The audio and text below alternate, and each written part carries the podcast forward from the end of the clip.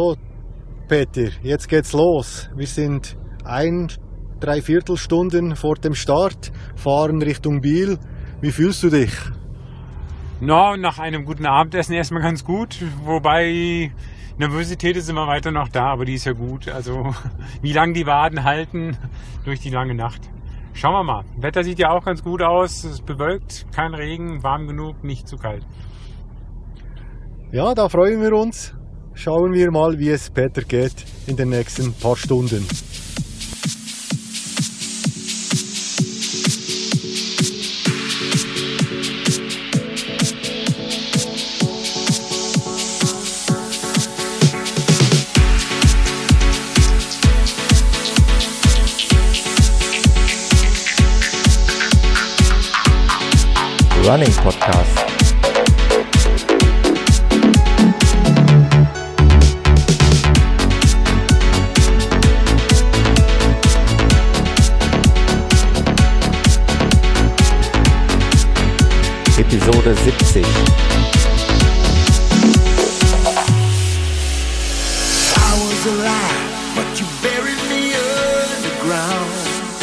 Mein Name ist Thomas.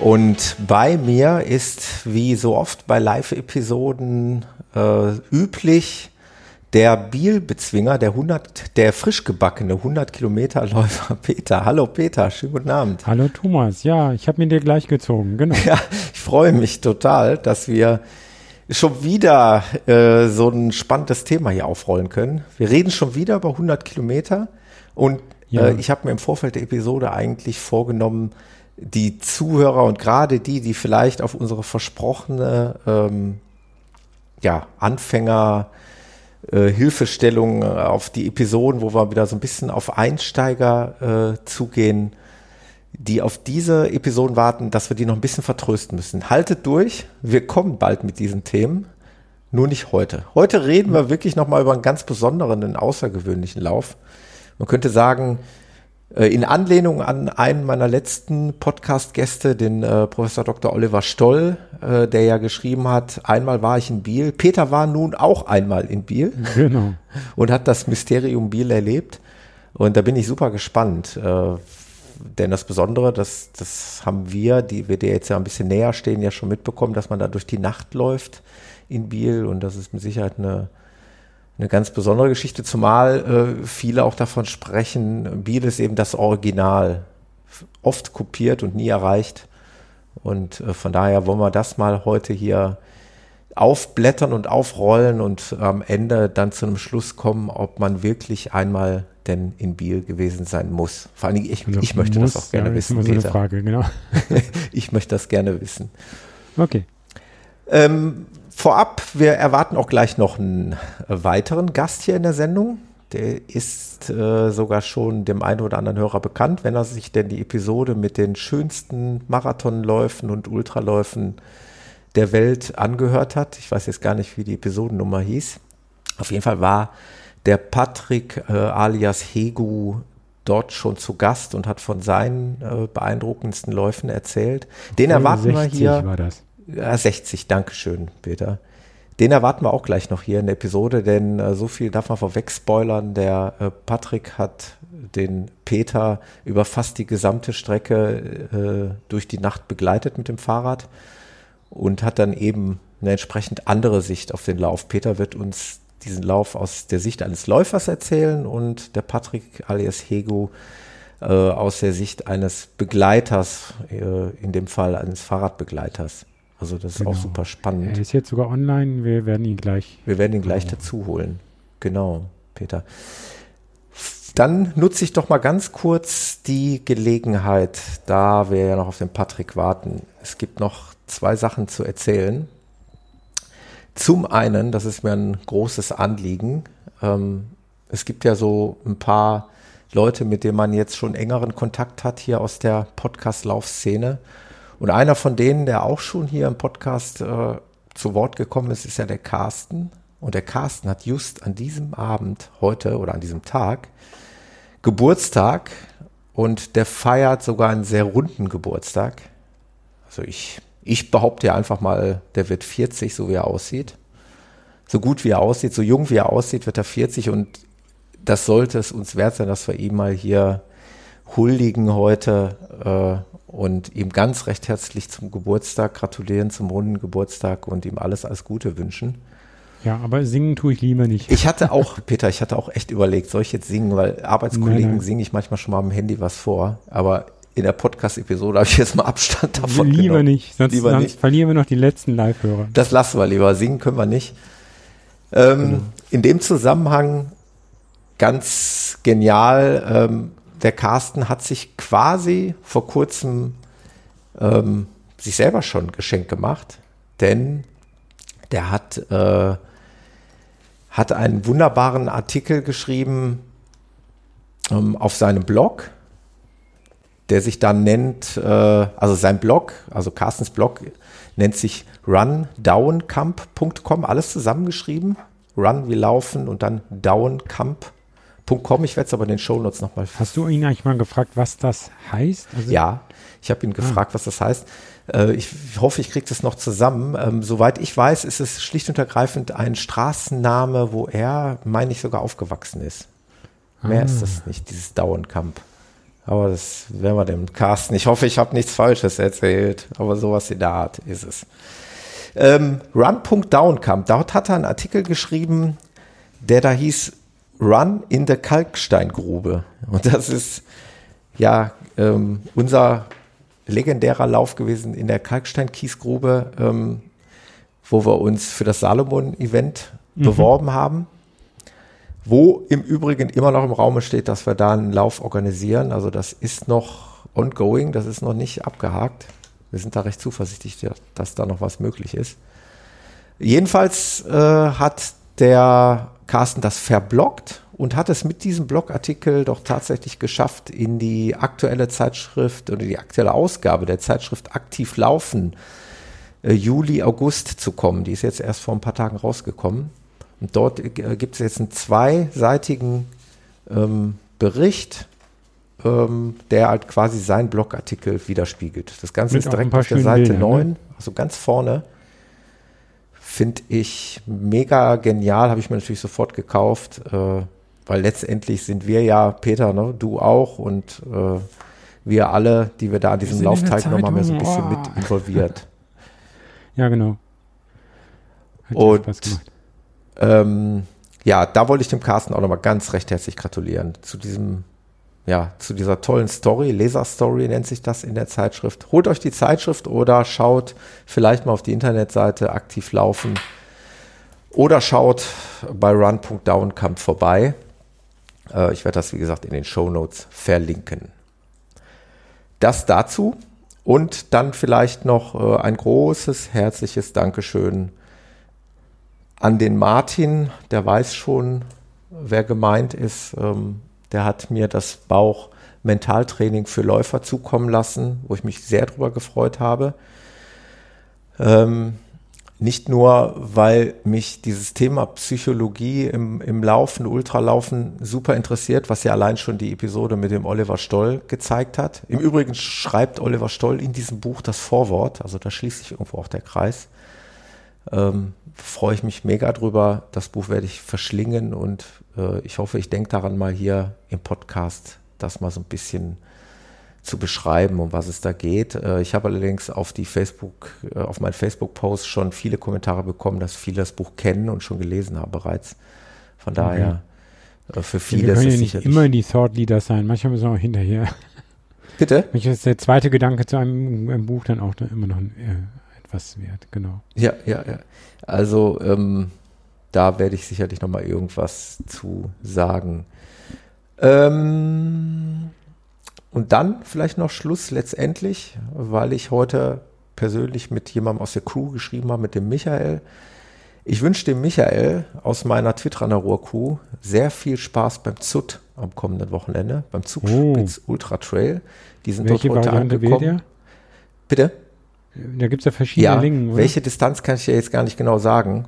Aber ich habe äh, heute schon einige Bilder gesehen aus den Bergen. Äh, das war sehr vielversprechend und äh, war sehr spannend. Und Dem Michael mit dem Jörg zusammen wünsche ich da viel Spaß. Die sind da zusammen angereist und äh, ich weiß durch zufälligerweise noch, äh, dass der, der liebe Christian von den West Pace Runner auch dort antritt. Dir auch viel Spaß und viel Erfolg. Und überhaupt allen. Äh, ich kann jetzt nicht alle aufzählen. Ich habe mit Sicherheit noch welche Bekannte hier in der Timeline, die auch dort teilnehmen. Ich wünsche euch viel Spaß beim ZUT. Das wäre auch noch so ein Ding, wo ich mal total Bock drauf hätte. Ja. Natürlich auch kritisch immer da mit dem Wetter, ne? Also wenn es ja. ja einmal schon geschneit genau. Gewitter ist ja auch immer so eine, jetzt bei der Schwülwitterung. Der besagte äh, nicht ohne. Lauf vom ähm, Michael Arendt, hier bekannt aus dem Podcast, ihr kennt ihn ja mittlerweile, äh, wo er den Zut äh, Ultra Trail über 100 Kilometer gewonnen hat, der war ja damals auch verkürzt worden wegen der mhm. Wetterbedingungen, mhm. weil einfach Teile nicht, nicht mehr laufbar waren. Und dann haben die den kurzerhand ein bisschen gekürzt. Das kann natürlich da immer passieren. Mhm. In diesen Gefilden.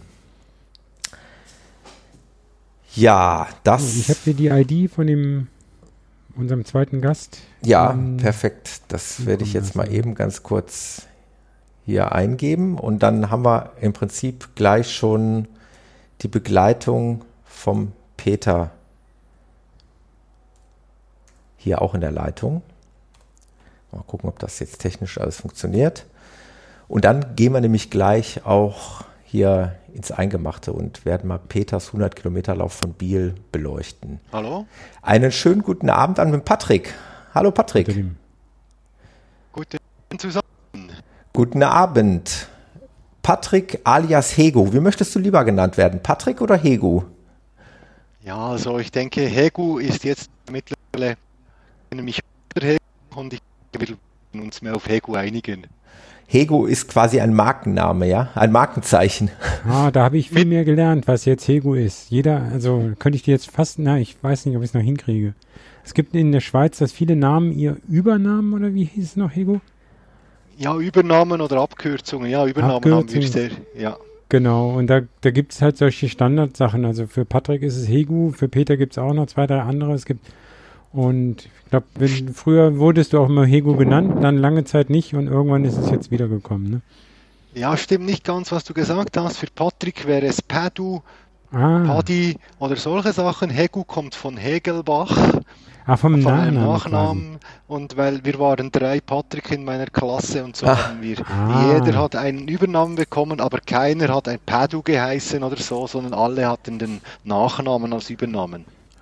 Klasse. Ja, habe ich dann noch nicht ganz gut. Schön, dass wir uns wieder hier hören. So schnell kommt ja. man wieder zusammen. Ja, ich freue mich auch, dich äh, zu hören. Ja, Thomas, und äh, mit Peter hatte ich schon äh, eine intensive Nacht. Das, das glaube ich. Äh, ich habe schon in die Audioschnipsel reingehört. Die werden wir gleich den Zuhörern hier auch noch präsentieren. Ähm, wie gesagt, Peter hat das große Glück gehabt, äh, den Patrick äh, als Begleitung zu haben. Und wir uns doch jetzt auf Hego geeinigt. Ja, Hego, genau. Und äh, Peter hat auch das große Glück gehabt, äh, von seiner Tochter Pia ähm, begleitet worden zu sein in die Schweiz, das wollen wir auch nicht äh, unterschlagen. Ja, war, war ein ganz gutes Trio dann am Ende. Ne? Das ist natürlich genau. toll. Das war, das, das war wirklich ganz wichtig, glaube ich, psychologisch für, äh, für Peter, dass Pia dabei war. Das kann ich mir sehr gut vorstellen. Ja, und nicht nur psychologisch. Ich meine, sie ist ja dann auch auf der Rückfahrt kommt die komplette Strecke gefahren und ich durfte als Beifahrer im Auto sitzen. Das ist der Vorteil von erwachsenen Kindern. Ja, wir werden es alle bald erleben. Bei mir, genau, dann, ja. bei mir dauert es noch drei Jahre, dann habe ich auch eine Fahrerin, hoffe ich. Perfekt. Ja, bei dir auch, Pego, so ungefähr, ne? Äh, drei Jahre. Ja, ich hoffe, in drei Jahren versuchen Sie die Fahrprüfung zu absolvieren, ja. Mhm. Also, um das mal den äh, Zuhörern nochmal ganz kurz hier darzulegen. Äh, zunächst mal der Lauf, äh, die 100 Kilometer von Biel, die finden in der Nacht von Freitag auf Samstag statt, richtig? Genau. Genau. Und der Peter ist, du bist aber auch erst Freitag angereist. Ich bin Freitag, ja, weil der Start ist ja um 22 Uhr, also mhm. wirklich spät. Ich hatte mir in der Woche den, den Tag vorher zwar auch noch freigenommen, um letzte organisatorische Sachen hier und da Sachen einzukaufen. Und dann ja. sind wir am Freitag früh losgefahren und hatten uns so für um drei Uhr nachmittags da beim Hego angekündigt und waren, glaube ich, um Viertel vor drei oder sowas dann auch bei euch. Ne? Ich habe mich ja gefragt, Richtig, das ja. habe ich dich wirklich äh, persönlich jetzt nicht gefragt, auch nicht im Chat oder so, aber ich habe es mich immer wieder gefragt und jetzt ist ja heute die Gelegenheit, das hier wirklich mal mal loszuwerden. Hast du dich denn dann noch mal vor dem Start irgendwie hingelegt? Hast du noch mal geschlafen ein bisschen oder bist du dann die ganze Zeit mhm. wach geblieben? Nee, also geschlafen nicht. Ich habe halt äh, auch im Auto, wenn ich dann, da bin ich ein bisschen auch gefahren bei der Strecke, aber dann mhm. die Strecken, wo ich dann dabei bin, habe ich mal probiert, so ein bisschen zu dösen. Ähm, aber richtig geschlafen habe ich nicht. Mhm. Ähm, wir sind ja dann auch noch ähm, am Nachmittag, also wir haben erstmal dann noch einen Tee und ein bisschen Kuchen gegessen und dann sind wir nochmal die Strecke ungefähr abgefahren, damit die, die Pia dann auch wusste, wo, der, da, wo wir dann Treffpunkte vereinbart hatten. Ja. Ne? Die hatte der Heko ja. schon ganz toll rausgesucht genau. auf der Karte. Wie hat, der, wie hat die Pia das denn gemacht? Ist die dort mit. Ja, wir haben, wir haben das Navi, also wir sind 15 Punkte angefahren von ja. ab Kilometer 22 mhm. wo die Pia alleine unterwegs ist. Ab Kilometer 22 durfte ich Peter begleiten. Ja. Äh, haben wir 15 Punkte angefahren im Nachmittag und ja. Pia hat diese 15 Punkte äh, im Navigationssystem also wirklich äh, mit dem Auto ist sie dort genau. logischerweise hingefahren. Genau, mhm. und sie musste auch immer ein bisschen einen Umweg fahren. Sie konnte nicht uns Läufern begleiten. Ja. Und äh, dann haben wir das so abgeklärt, dass sie da alle acht Kilometer plus minus uns ah, sehen konnte. Das ist ja auch spannend. Das ist ja auch, auch für die Begleitung spannend und vor allen Dingen das äh, nochmal, äh, dass es alles mitten in der Nacht passiert. Also. Mhm. Ja, was insofern gut ist, weil dann, also die Autos, die da unterwegs sind, sind alles Begleitfahrzeuge. Und auf der Karte ist auch schon eingezeichnet, dass, also es ist so vorgesehen, dass auch, dass man das machen kann. Also der Veranstalter ähm, sagt auch schon, okay, die und die Strecken sind gesperrt und da kann ja. man langfahren. Insofern waren wir zuversichtlich und mit dem vorher abfahren und dann waren dann die Navigationspunkte wirklich auch mit 1, 2, 3 und so weiter im Navigationssystem drin, dann war das auch relativ einfach. Okay. Äh, Hegu, einmal ganz kurz noch, auch für mich und sicherlich auch für viele Hörer. Äh, die meisten haben die 100 Kilometer vom Biel schon mal irgendwo gelesen oder, oder davon gehört. Kannst du ganz kurz mal so äh, skizzieren, um welche Typ äh, Lauf es sich handelt? Wo läuft man in etwa lang? Durch welche Regionen oder wie man das auch immer beschreiben mag, ähm, hat das, hat der Lauf ein Höhenprofil, äh, solche Dinge. Kannst du das mal ganz kurz beschreiben? Ja, also den Bieler gibt es schon seit, ich weiß nicht, war das die 59. Ausgabe, ich bin nicht ganz sicher. Ja, doch. Äh, den, den, den Biel-Marathon, also den 100 Kilometer von Biel. Mhm. Und äh, wir haben äh, dieses Jahr, glaube ich, etwa rund 600 bis 800 Läufer gehabt, die 100 Kilometer gelaufen sind. Es starten auch immer wieder Militärstaffetten ja. oder Militärpatrouillen, äh, die diese 100 Kilometer macht. Äh, Start- und Zielort ist in Biel, wie es äh, auch der Name sagt. Ja. Und dann geht man zuerst, äh, die Strecke geht zuerst rund 20 Kilometer nach Arberg. Das ist ein ganz kleines Städtchen, wunderschön. Also ich glaube, Peter hat nichts mitbekommen, aber das ist wirklich auch für ein Kaffee und ein Halt äh, der richtige Ort gewesen. Und dann läuft man bis äh, nach Lies, das ist gerade eine größere Stadt neben Arberg, wobei bei uns ist eine Stadt ab 10.000 Einwohner, einfach damit wir die Größenverhältnisse zwischen Deutschland und der Schweiz ein bisschen äh, definieren können. Ja. Ab Lies, ab Lies äh, können, also muss so sagen, ab Lies kann man dann äh, mit dem Fahrrad die, die Läufer begleiten. Ja. Und äh, Dort kommt in Lies kommt dann die zweite Steigung. Also wir reden hier von Steigungen, das sind so 100 bis 150 Höhenmeter, nicht mehr. Also es ist nicht irgendein Berg. Also für Schweizer Verhältnisse sind es äh, kleinere Hügel, wobei ja, sie genau. nicht zu unterschätzen sind. Also das möchte ich nicht äh, negativ, also nicht äh, runterspielen. Äh, sie haben sich zum Teil recht in sich. Also Peter hat das dann auch gut gemacht, dass wir da zwischendurch gelaufen, also marschiert sind. Ja. Und äh, also er, und, äh, und da nicht alle Kraft verpulvert haben. Das in Lies ist dann der zweite Hügel, so bei Kilometer 223. Und nachher geht es ziemlich flach Richtung Osten äh, bis zum äh, Marathon. Äh, Marathonziel oder das frühere Marathonziel. Früher gab es einen Marathon am Bieler, einen sogenannten Nachtmarathon, den gibt es heute nicht mehr. Dafür haben wir, äh, haben wir einen 56 Kilometer Lauf. Ja. Nach dem, nach, gut, nach dem Halbmarathon kommt dann der dritte Hügel. Äh, geht es wieder ein bisschen südwärts Richtung Jägensdorf. Da gibt es einen Hügel, wo auch wieder ähm, so 100, 150 Höhenmeter zu bewältigen sind. Und dann geht es äh, leicht bergab nach äh, Kirchberg. Kirchberg ist die größte Verpflegungsstelle. Auch äh, die Staffel haben dort die dritte Ablösung, wo sie machen. Und äh, ab Kirchberg beginnt dann äh, ein wunderschönes Stück. Also ich kann nur vom Hören sagen, das erzählen. Das ist, ich bin es selber noch nicht gelaufen, der sogenannte Ho Chi Minh Pfad. Ja. Der, der Ho Chi Minh Pfad geht einem kleinen Fluss namens Emme entlang. Äh, durch, durch den Wald über so, ich sage mal, Wand, Wanderwege mit ein bisschen Wurzeln aber es ist nicht so, dass es dann sehr äh, gefährlich ist, aber in der Nacht ist es einfach auch dort noch dunkler, weil wir hatten ja eine wunderschöne Vollmondnacht ja. letztes, letzten Freitag erwischt. Dann bei Kilometer 66 darf ich dann, kommen die Radfahrer wieder zu den Läufern dazu oder die Läufer wieder zu den Radfahrern.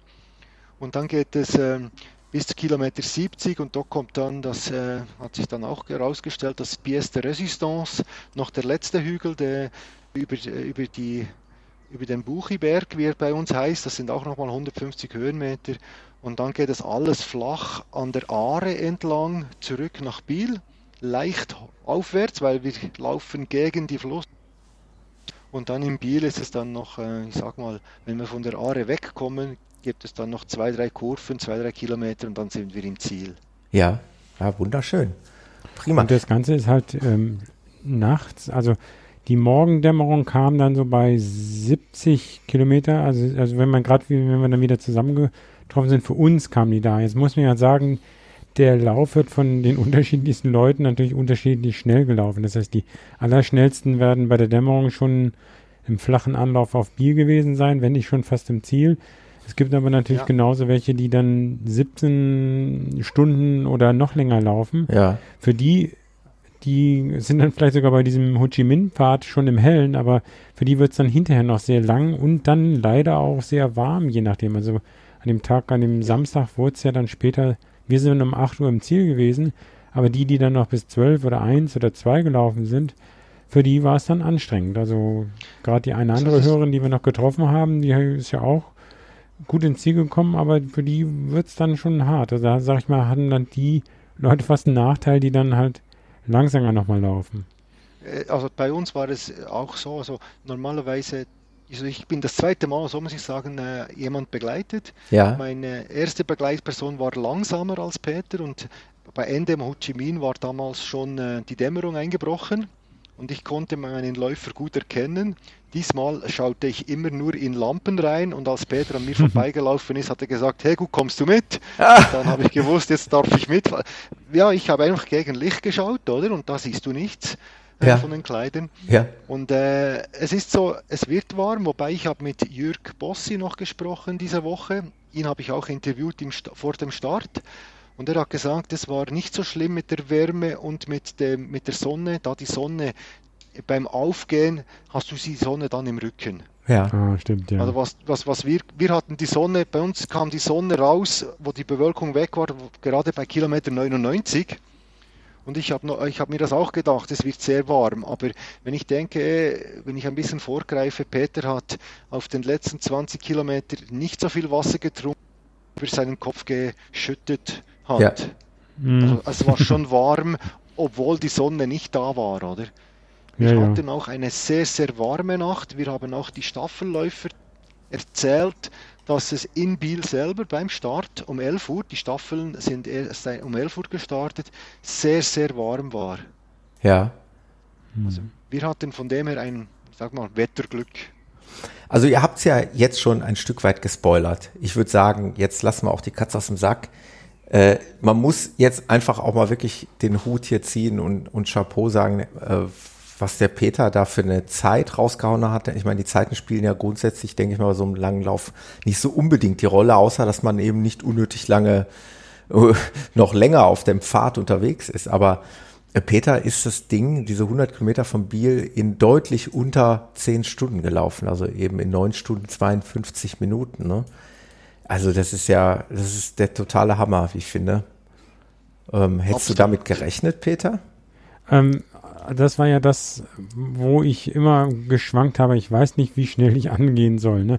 Und ähm, ich hatte mich ja dann darauf eingelassen, dass ich wirklich nach Puls laufe. Das heißt, ich weiß ja, dass ich einen Marathon mit sehr hohem Puls laufen kann, sehr schnell. Also welche Geschwindigkeiten ich da laufe und sowas, natürlich war klar, da musste deutlich drunter gehen und hatte mir so eine Grenze gesetzt und habe das gemacht und bin dann so, war dann relativ zügig unterwegs und bin dann, also dann war es dann, hatte ich immer noch so Bammel, also ich hatte, wie der Hugo dann auch schon gesagt hatte, und ihm dann, äh, ah, da kommt noch die Steigung die Steigung, von diesen Steigungen hatte ich äh, Bammel. Ja. Wobei dann die letzte, oder wir greifen zwar jetzt auch schon wieder vor, oder sonst was, dann teilweise gar nicht mehr so schlimm waren, weil der Meinung, Steigung bin ich ja im Training und im Taunus sowieso auch viel gelaufen, dieses Jahr sowieso mehr noch als in Jahren zuvor. Insofern war ich, denke ich, ganz gut vorbereitet, sodass dann ähm, eben so ein Schnitt unter sechs Minuten pro Kilometer in, rausgekommen ist. Also wirklich äh, wahnsinnige Leistung. Ja. Also das. Also, ich möchte das noch ein bisschen unterstreichen, wenn man sieht, dass äh, Peter äh, sich wirklich gesteigert hat. Also auf den letzten 25 Kilometern hat er pro Kilometer nach meiner Uhr über drei Sekunden seinen Durchschnitt verbessert. Boah, Wahnsinn. Also, und auch wenn man, wenn man seine Positionen anschaut, bei 36 Kilometern war er 99. Bei 56 88. und bei 76 80.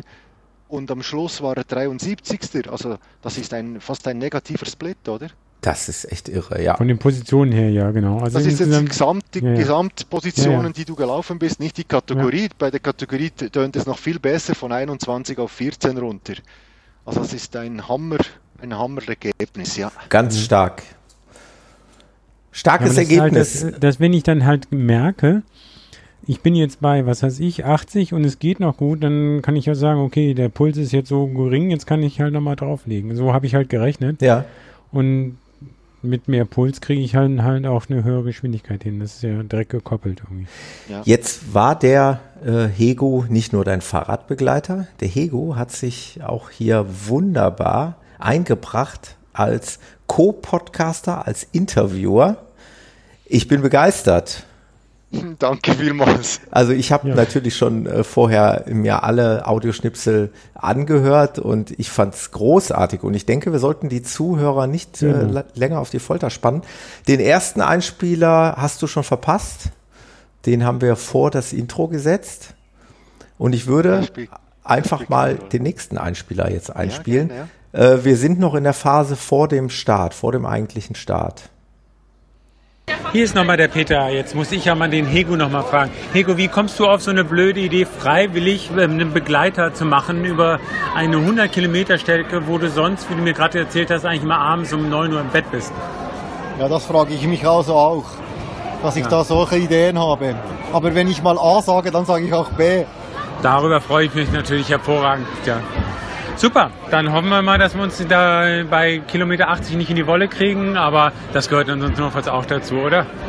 Nein, das, ist, das wird nicht passieren. Wir werden aufeinander Rücksicht nehmen. Ja. Und, und, wenn wir nach vier Stunden schon im Ziel sind, dann ist es ja auch kein, kein großer Aufwand gewesen. Ja, nach vier Stunden im Halbmarathon-Ziel und da abbrechen, das kann schon passieren.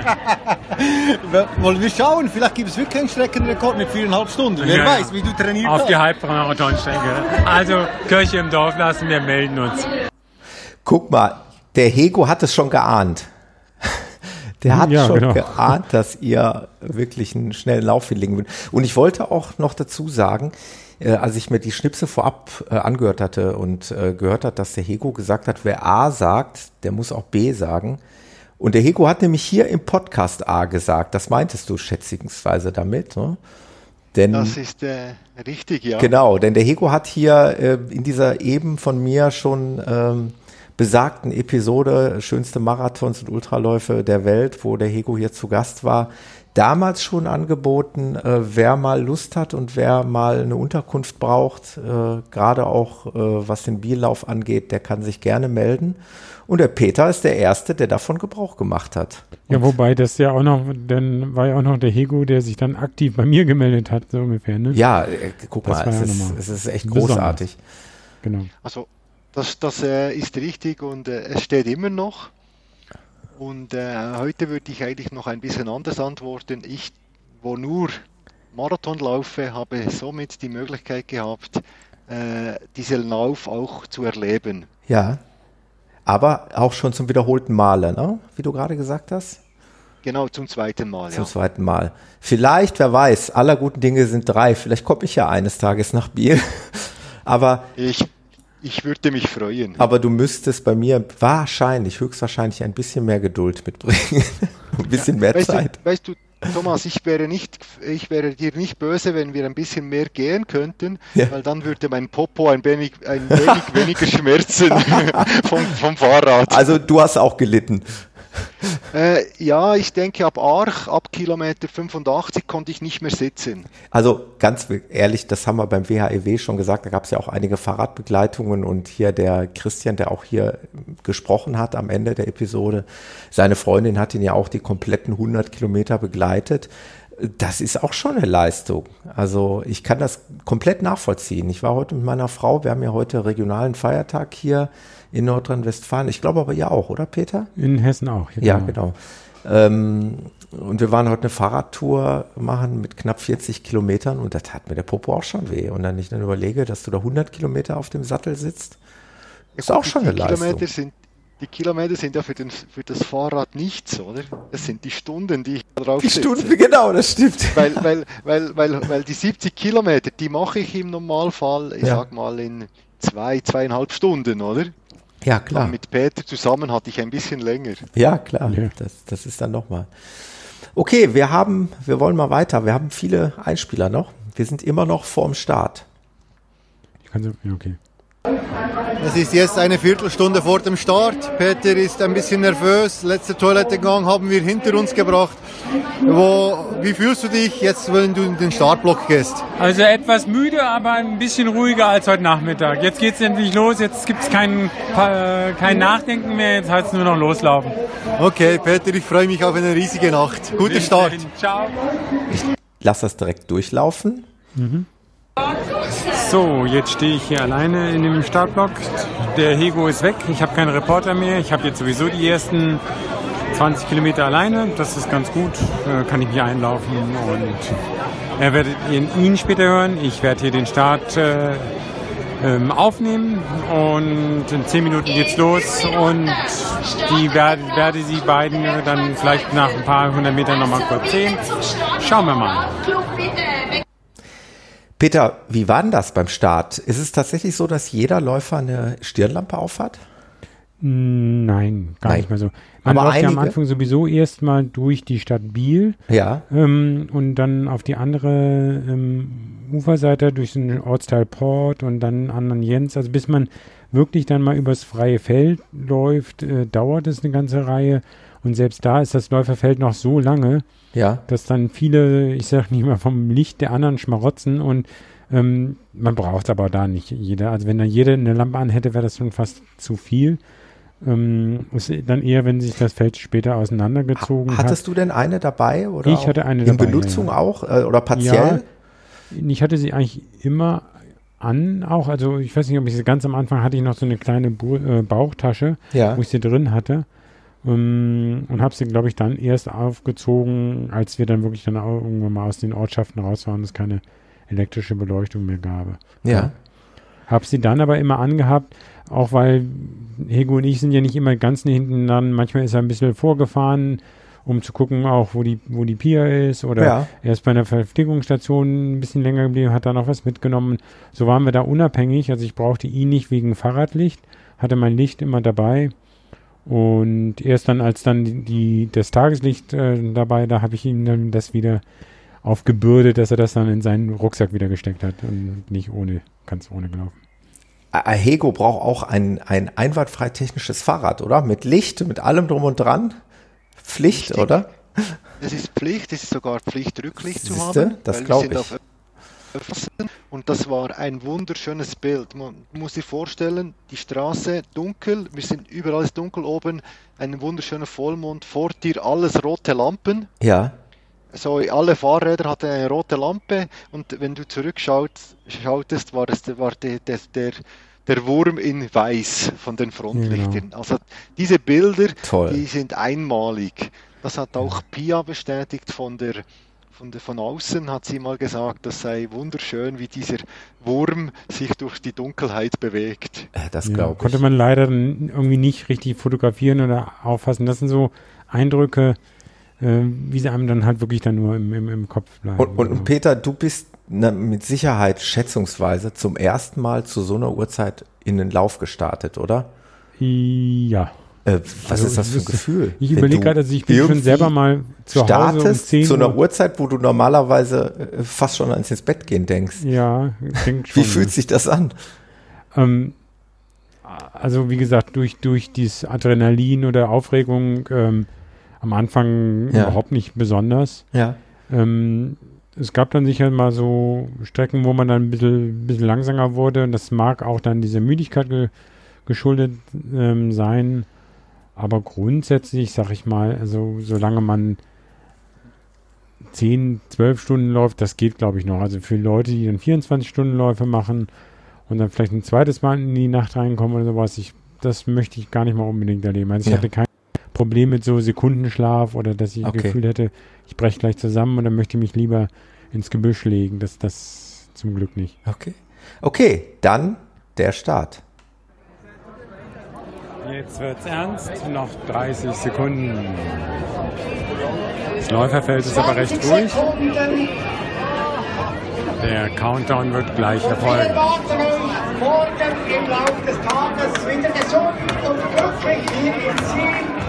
8, 7, 6, 5, 4, 3, 2, 1, 0.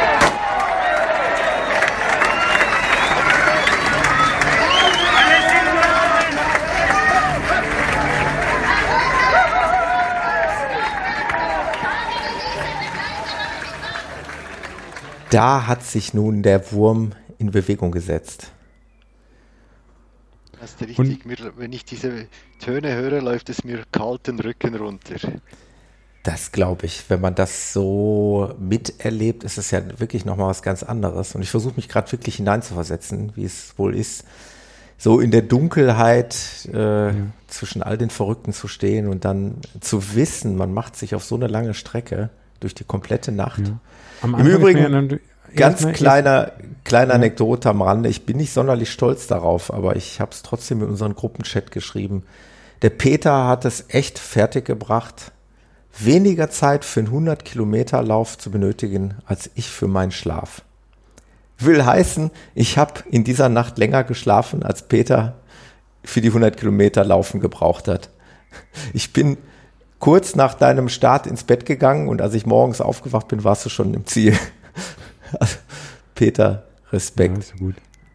Ja, nochmal zum Start. Also ich stand relativ auf der rechten, äh, auf der linken Seite. Ähm, und dann hatte ich halt das aufgenommen und sowas und dann passierten natürlich verschiedene Sachen. Erstens, ich wusste, als ich losgelaufen oh Mist, die stehen auf der rechten Seite. Ich muss mich nach rechts drüber rüber bewegen. Dann guckte ich auf meine Uhr, die ich dann gestartet hatte.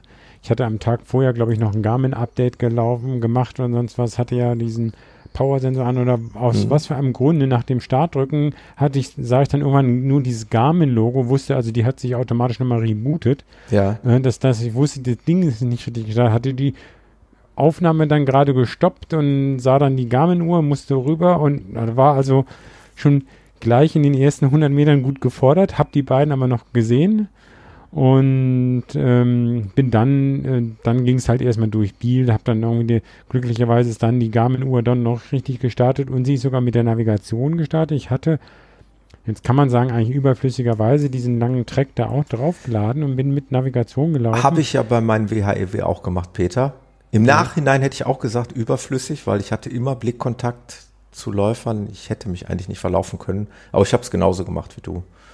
Ja, also, an ein, zwei Ecken ähm, war zwar irgendwo ein Läufer, aber manchmal können die sich ja auch irren. Ja. Und da war schon ganz gut. Dann hat die Uhr gesagt, okay, spitzer Winkel rechts, gleich geht's ab und sowas. Ja. Also da war es ganz gut. Okay. Und selbst auf dem Ho Chi Minh Fahrt dachte ich, hm, da bin ich alleine unterwegs. Wenn es da irgendwann mal unklar ist, da war, sah ich dann halt eben auch auf dem Pfad, ob es mal rechts oder links ja. geht. Insofern würde ich es wieder so machen, also halte es nicht für überflüssig. Dass dann das Ding sich natürlich erstmal ähm, neu bootet, war natürlich ein bisschen, ein bisschen dumm.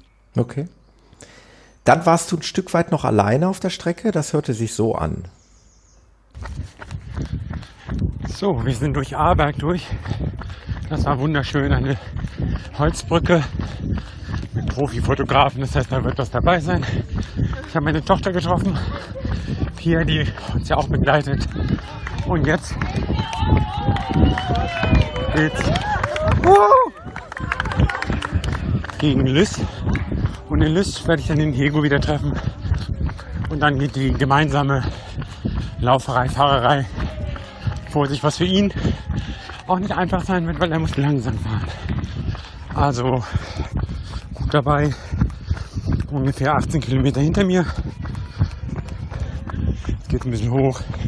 Ich muss mich ein bisschen reduzieren, wieder ein bisschen langsamer laufen. Aber läuft gut. Das war also einer der ersten Punkte, wo deine Tochter dich getroffen hat. Genau. Nein, da muss ich, da muss ich noch intervenieren. Das ist der dritte gewesen, ne? Okay. Ich habe, also ich, es ist, zum einen ist es so, wir haben Peter überrascht, schon bei Kilometer 5 bei ah. der Brücke über die Aare in Port äh, sind wir da an dem Straßenrand gestanden zusammen, mhm. Pia und ich. Und da kam Peter äh, in einem sehr guten Schnitt vorbei. Äh, das war etwa Kilometer 5, etwa 25, 6, 27 Minuten war er da unterwegs. Ja. Äh, das ist, war ganz kurz vor der ersten Steigung. Dann habe ich äh, Pia nach Arberg gebracht. Ja. Äh, und, äh, und habe ihr gesagt, ruf mich an, wenn Peter in Arberg ist. Ich gehe vor Arberg noch einen äh, Volunteer interviewen. Ja, genau. Und äh, dann habe ich dieses Interview gemacht, das wirst du vielleicht noch einspielen, ich weiß nicht. Und ich habe Peter verfehlt. Ah, ich bin dann an die okay. Strecke zurück. Dieser Volontier war 100 Meter von der Strecke äh, äh, entfernt, damit er den Verkehr regeln kann. Und, äh, und, und ich habe Peter um drei, vier Läufer verfehlt, habe ja. ich nachher herausgefunden, weil er gerade auf der Höhe eines Vereinskollegen von mir gelaufen ist, welcher den 56 Kilometer Lauf machen wollte. Ja, aber Hego, ganz ehrlich, du hast dich hier voll in den Dienst der Sache gestellt. Ich hätte es jetzt gesagt, denn der nächste Schnipsel ist nämlich besagter Schnipsel. Nee, das ist glaube ich noch ein anderer, aber ein ah, bisschen okay. hatte ich ja noch vorgefiltert, aber es ist egal, machen wir Oder weiter. Ich, ihr werdet es ja. mir gleich erklären. Jedenfalls, was ich jetzt gesagt hätte, ohne jetzt den genauen Hintergrund zu kennen, hätte ich gesagt, Hegu hat jetzt das Heft in die Hand genommen und hat einfach Leute interviewt, was ich großartig fand. Hat hier also wirklich seinen Job äh, überragend ausgeübt. Und äh, den Schnipsel, den spiele ich euch jetzt mal ein. Ich treffe hier beim Warten auf seinen Läufer Jean-Philippe mit dem Wings for Life äh, T-Shirt und Beat. Sie haben eh rege Diskussionen über was geht ab in dieser Nacht. Ja. Äh, ich fange bei dir an, Jean-Philippe. Bist du das erste Mal als Radfahrer begleitet dabei? Nein, ich habe das vier, fünf Mal schon gemacht. Also ein alt jedes Jahr hier.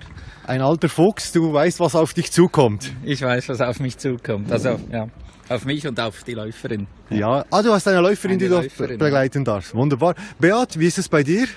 Ich Auch bin das siebte Mal, glaube ich, dabei. Also da habe ich wirklich zwei äh, ausgebuchste Hasen gefunden, die mir jetzt Tipps geben können, damit ich diese Nacht ganz einfach überlebe. Was ist der Tipp von dir als erfahrener Begleiter an mich als Begleiter? Ja, schau in der ersten Phase darauf, dass du niemanden abschießt, weil die, Läuf die Läufer haben es nicht gern, wenn du ihnen in die Fersen fährst mit dem Fahrrad. Das, das kann ich als selber als Läufer absolut nachvollziehen. Das ist wie ein Hund, der einem beißt. Ja, absolut. Genau. Dann äh, werde ich mich darauf achten, dass ich nicht immer neben meinem Läufer bin, sondern auch äh, einmal hinten dran oder so, ja, dass was Blatt gibt. Hä? Jetzt sind sie noch ein bisschen zusammen und es, ja, manchmal wird es ein bisschen eng in der ersten Zeit, aber es, es bessert dann gleich. Okay, danke vielmals für die Tipps. Ich wünsche euch eine gute Nacht. Danke gleichfalls. Gute Fahrt.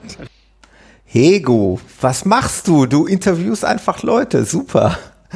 Ja, ja der Hego kennt äh, aber auch halb die halbe Schweiz. Das war ja schon, also nicht vorm, nur vorm Start, sondern hinterher auch. Also man kam sich vor, so mit der Prominenz unterwegs zu sein. Also wer, wer war das, Hego? Wen hast genau. du dir da aufgegabelt? Also das war nicht das Interview, was okay. ich vorhin angesprochen habe, aber diese zwei Leute, die standen eigentlich am, am Straßenrand die waren dort in Lies. Eben, ja. ich, ich bin dann von, von äh, Kappelen nach Lies gefahren in einer Aufregung und wusste nicht, wo ist Peter. Ich wollte ihn nicht verpassen.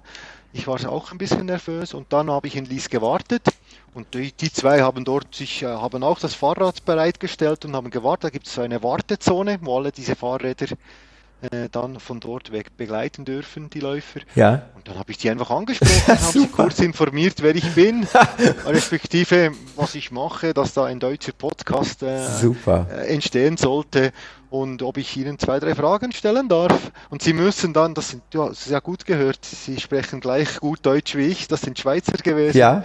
Und, äh, und dann musste ich Ihnen erklären, dass wir jetzt da das auf Mundart machen, äh, respektive eben auf Hochdeutsch machen und äh, also, das, äh, die haben da alle mitgespielt. Großartig. Fast alle. Eine Absage habe ich gekriegt. Das war ein bisschen enttäuschend. Ah, okay.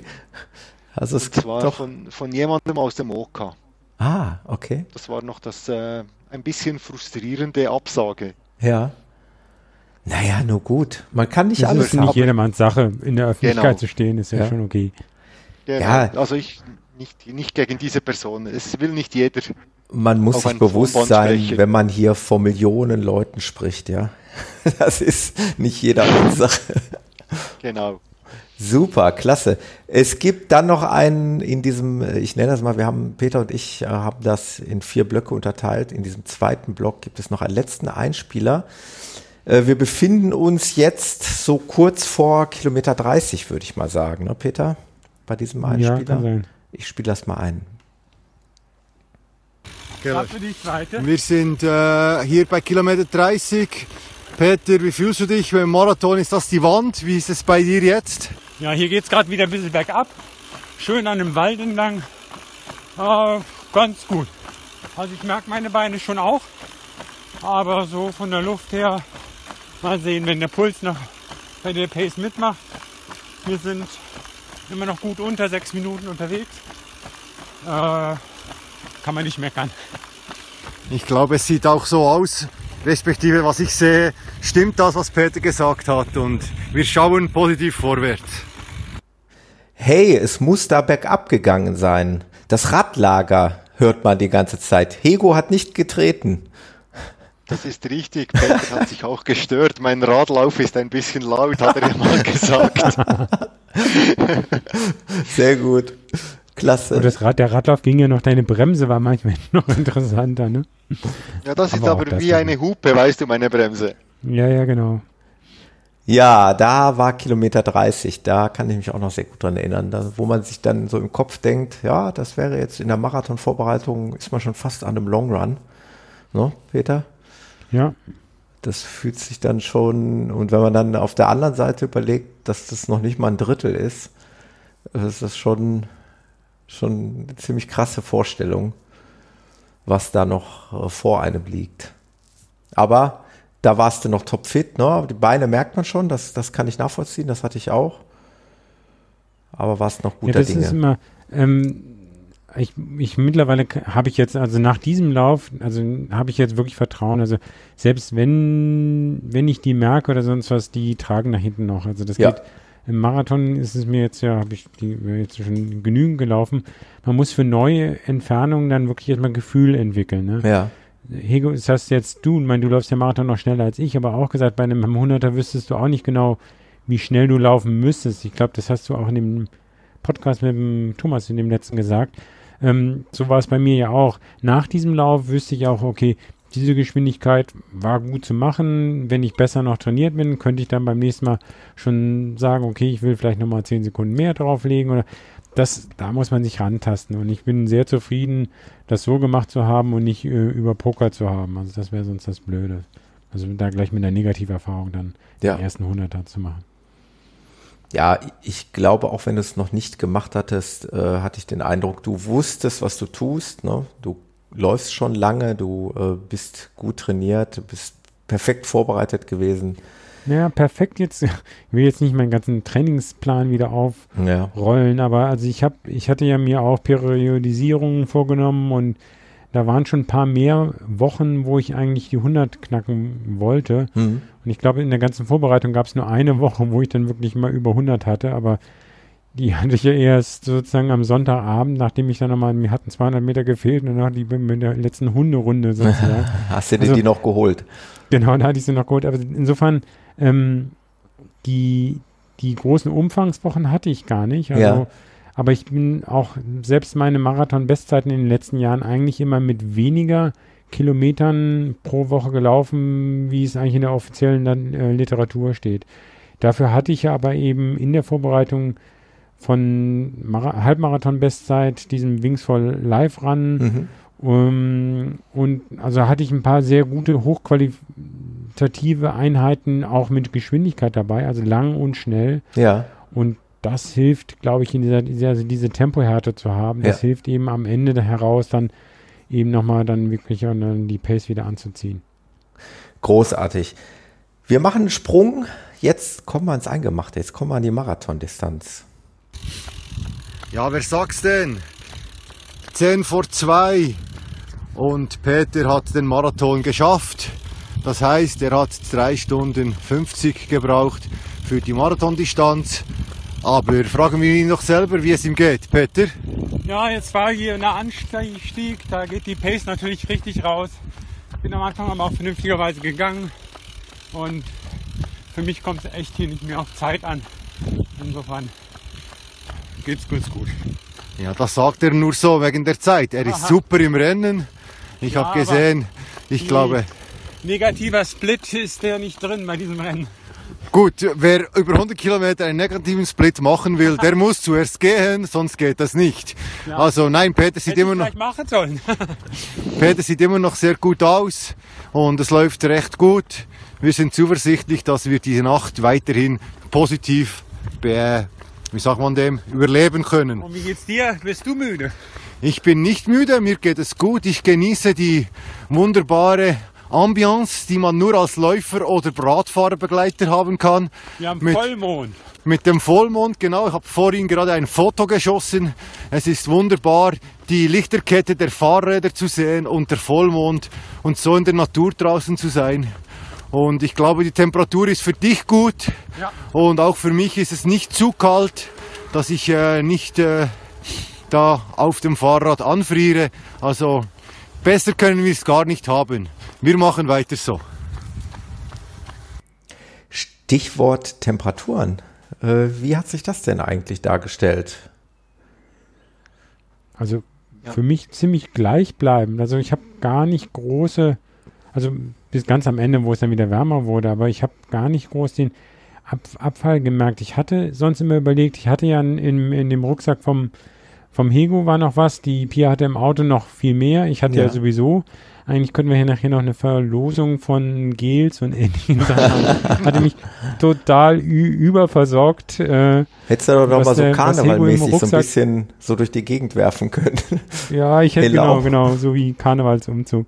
Ähm, also ich hatte kurz überlegt, ich hatte ja ein, ein kurz, also ein kurzärmeliges äh, Lauftrikot an, hatte überlegt, ob ich so dann vor Kirchberg irgendwann auf ein langärmeliges gehe, weil es mhm. ja auch kühler, ich hatte immer gedacht, es wird dann irgendwie kühler oder kalt und hab's dann aber irgendwie gelassen, also weil ich dachte, wenn ich jetzt, wenn das jetzt flach wird und ich wieder zügig laufen kann, ist es eigentlich unwahrscheinlich, dass ich dann unterkühle. Also Schlimm wäre halt gewesen, wenn ich wirklich unterkühlt geworden wäre und dann Energie weggekommen gegangen wäre und so weiter. Aber ja.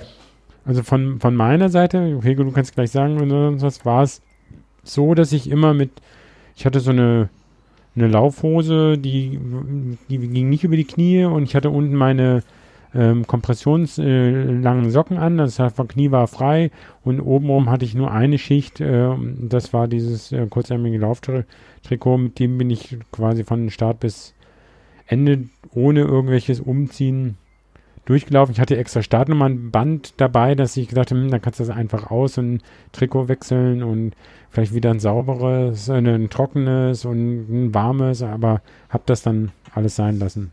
Hego, okay. wie war Temperaturempfinden bei dir?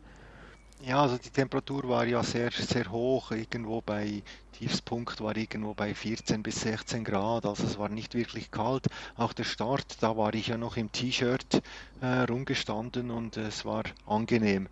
Äh, für mich war es äh, ab Kilometer 51 eigentlich kalt. Ich hatte eine Jacke an. äh, aber so, ich kam ja nicht, äh, ich sag mal, ausgepowert Ja.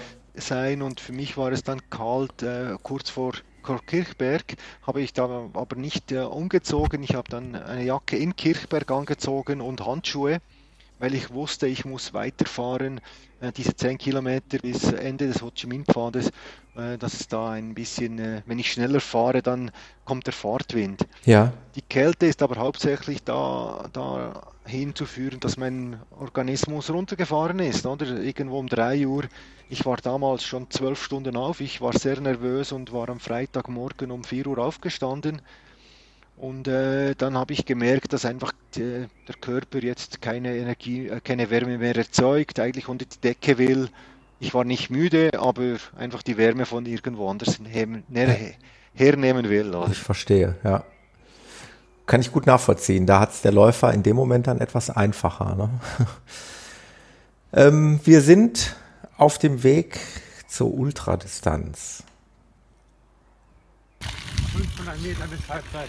Wir befinden uns irgendwo im Nirgendwo zwischen Jägensdorf und Zaukenried. Da vorne sehe ich ein, ein großes Schild mit einer großen Zahl 50 drauf. Peter, was löst das in dir aus? Ah, Halbzeit, Gipfel, runter. Also noch nicht Erleichterung, aber es ist schon besser zu wissen, dass man das meiste dann hinter sich hat. Das ist auf alle Fälle. Okay, ab sofort zählen wir nicht mehr hoch, sondern wir zählen rückwärts. das, diesen psychologischen Trick, den haben wir bei mir auch angewendet. Ja, ich muss vielleicht noch kurz sagen, im Nachhinein hatte Peter dort gerade seine größte Krise hinter sich. Ja. Also irgendwo bei Kilometer 45 hatte Peter eigentlich die, die, die größte Krise aus meiner Sicht äh, von dem ganzen Lauf. Ja. Wie hat ja, sich die äh, bemerkbar gemacht? Äh, wie, vielleicht mal, Hego, kannst du es ja direkt fortführen und danach fragen wir den Peter mal.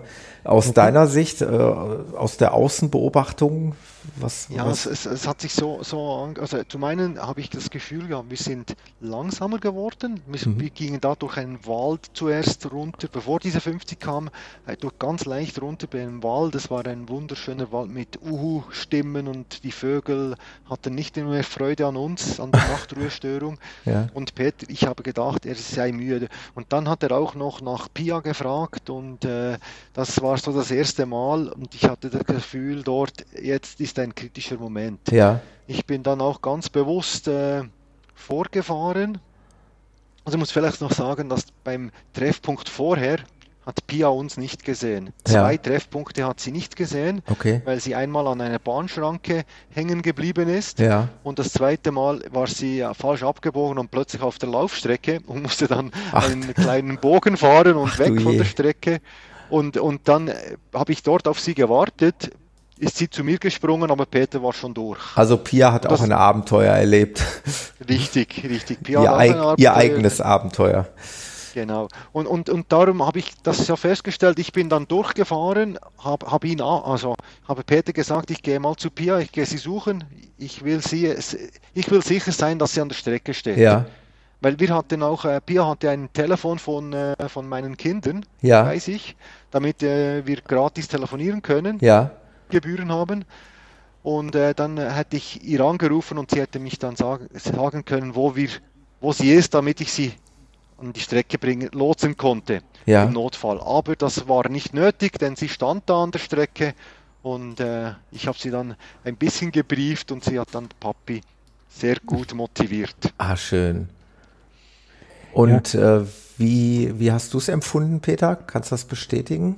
Hm, Ich glaube, also ich hatte mir die Stre Gesamtstrecke ja probiert zu visualisieren oder wirklich so im Kopf zu haben. Und ich glaube, genau dieses Stück ähm, nach Kilometer 40, wo es dann nochmal hochging und dann- dann 45, 50, also bis Kirchberg, das war das, wo ich so gefühlt hier nicht genau wusste, wie die Strecke richtig verläuft. Man läuft so ein bisschen nach Süden, dann wieder hoch und die war da nicht so geradlinig und ähm, da waren, da, da konnte ich es irgendwie nicht so richtig einschätzen. Und klar ist man dann eben auch irgendwo müde und was es war, kann ich dann gar nicht mehr sagen.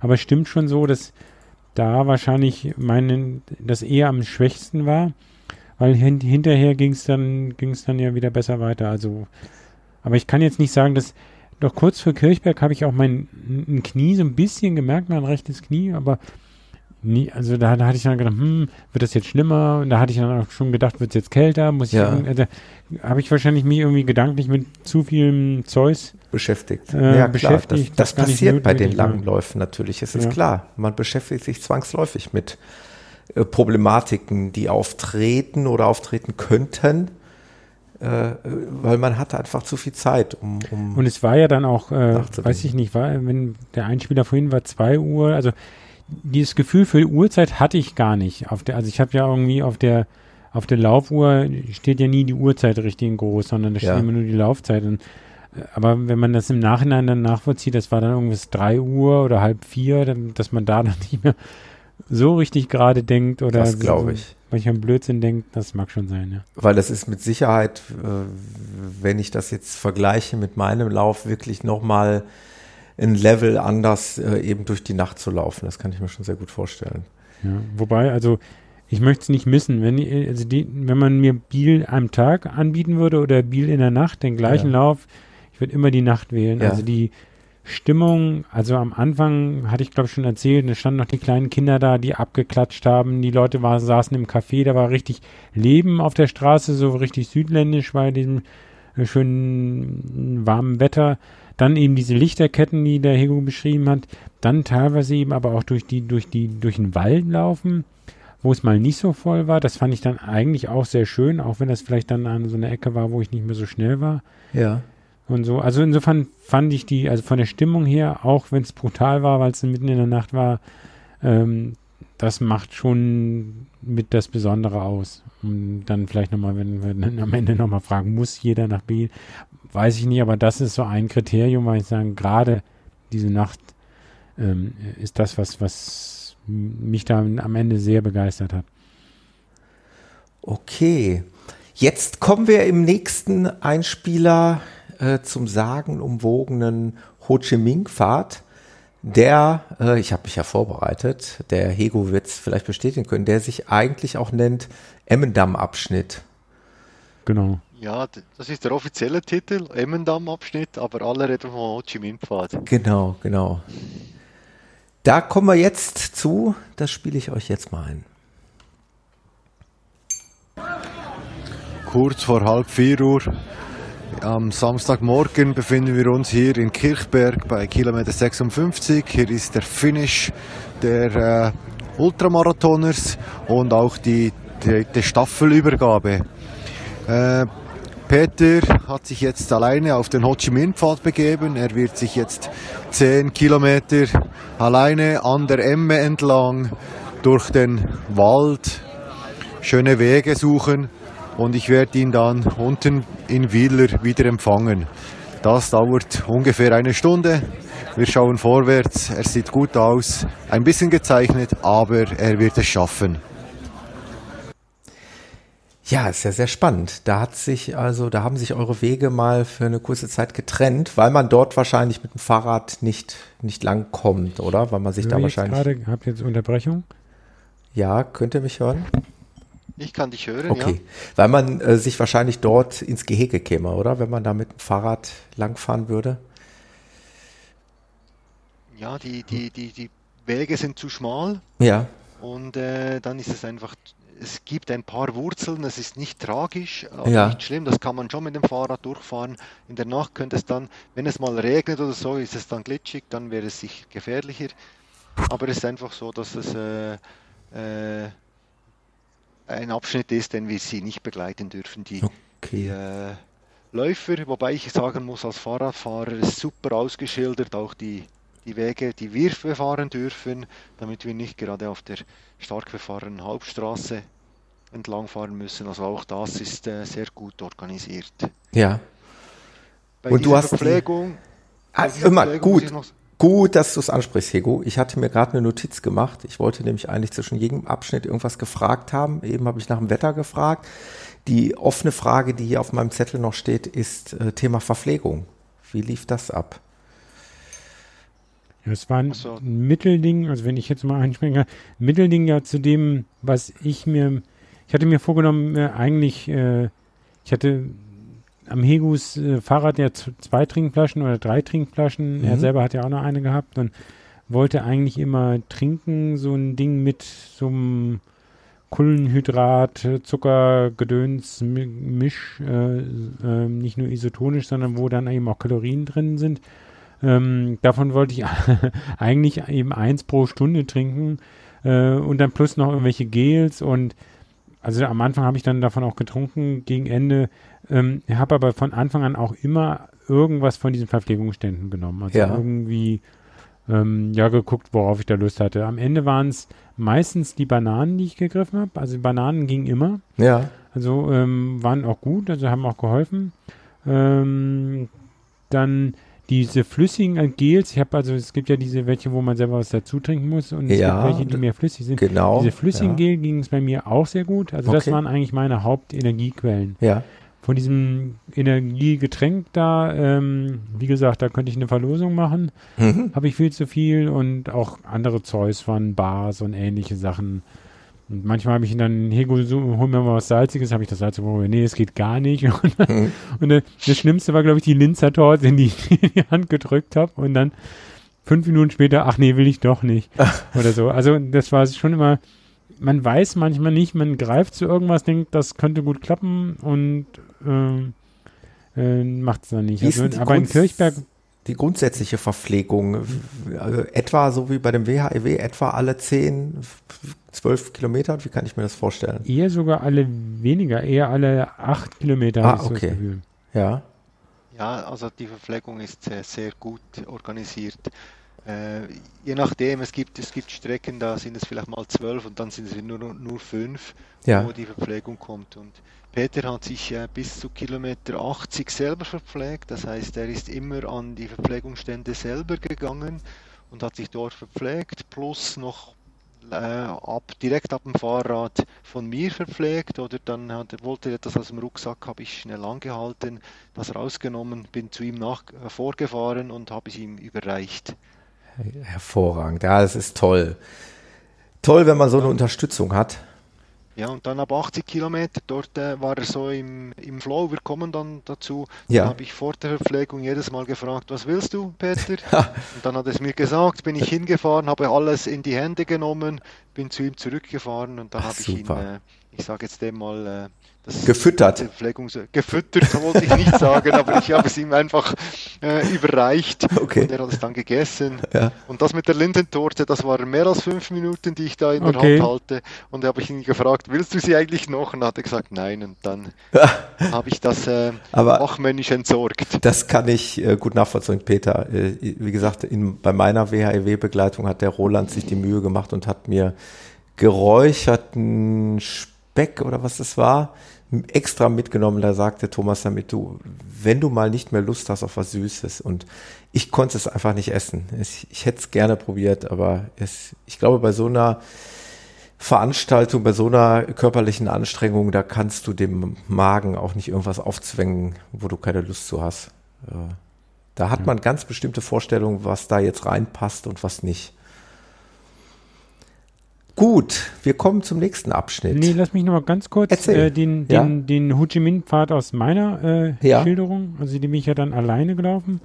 Ähm, vor dem hatte ich natürlich ursprünglich auch ziemlichen Respekt. Ich weiß nämlich, als ich noch in Speyer gelaufen bin, da war ist meine Läuferkollegin auch äh, Biel gelaufen und da war das Wetter, glaube ich, schlechter. Das war irgendwie rutschig und sie war wirklich sehr müde in dem Abschnitt, ist da mal hingefallen und also da, da, da hatte ich schon dann überlegt, auch mit den ganzen Ankündigungen von Wurzeln. Da hatte ich also so die übelsten ähm, Trail-Wurzelstrecken des Taunuses hier so vor Augen, geistig, dass ich dachte, oh Gott, oh Gott, oh Gott.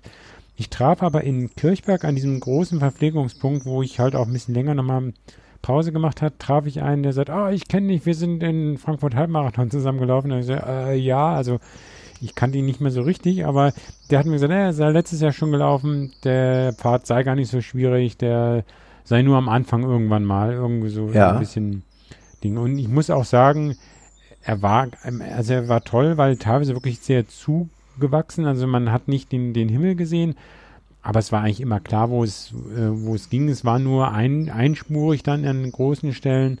Ähm, aber man hat dann schon häufig so, auch da habe ich mehr Leute eingesammelt. Also man wurde überholt dann von den schnellen Staffelläufern, wo die halt immer nur so 20 Kilometer oder 25 gelaufen sind. Also die haben man dann ab und zu überholt, aber man hat dann trotzdem weiter vorne dann wieder einen anderen Hunderter gesehen und da bin ich dran gekommen. Und da hatte ich dann schon selbst auf diesem Damm so äh, gemerkt, okay, das große Tief, was vorher eben vor Kirchberg war, das ist überwunden und läuft ganz gut. Also ich wollte den Hego dann da nicht zu lange alleine warten lassen. Ja, sehr gut. Das ist lieb, Thomas. Ah, Peter, das ist lieb.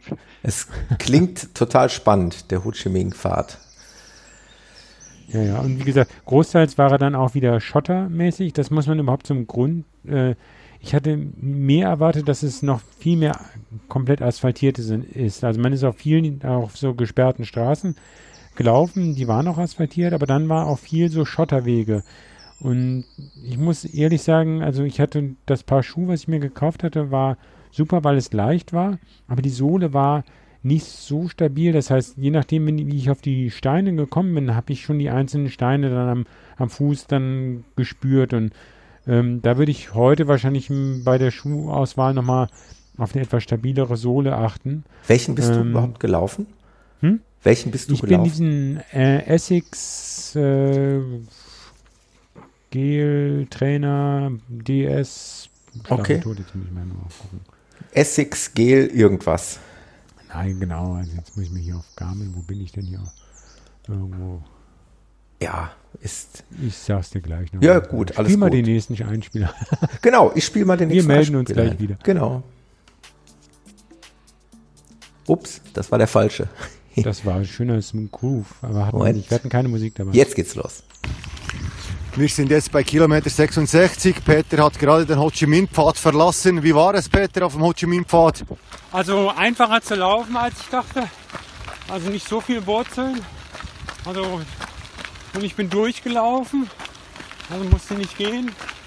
Habe insofern da mindestens fünf Leute noch, noch überholen können. Ja, ganz zufrieden. Wunderbar. Da hattet ihr euch nun wieder. Ja, genau. die große Wiedervereinigung. Die große Wiedervereinigung und da ging es dann jetzt wirklich ans Eingemachte. Ne? Also jetzt kommt wirklich die, die harte Phase. Ja, also vor allem Dingen hatte Peter großen Respekt vor der letzten Steigung. Ja. Und ich habe mich dann äh, wirklich bemüht, diese Steigung nicht mehr zu erwähnen, auch im Coaching oder in der Motivation.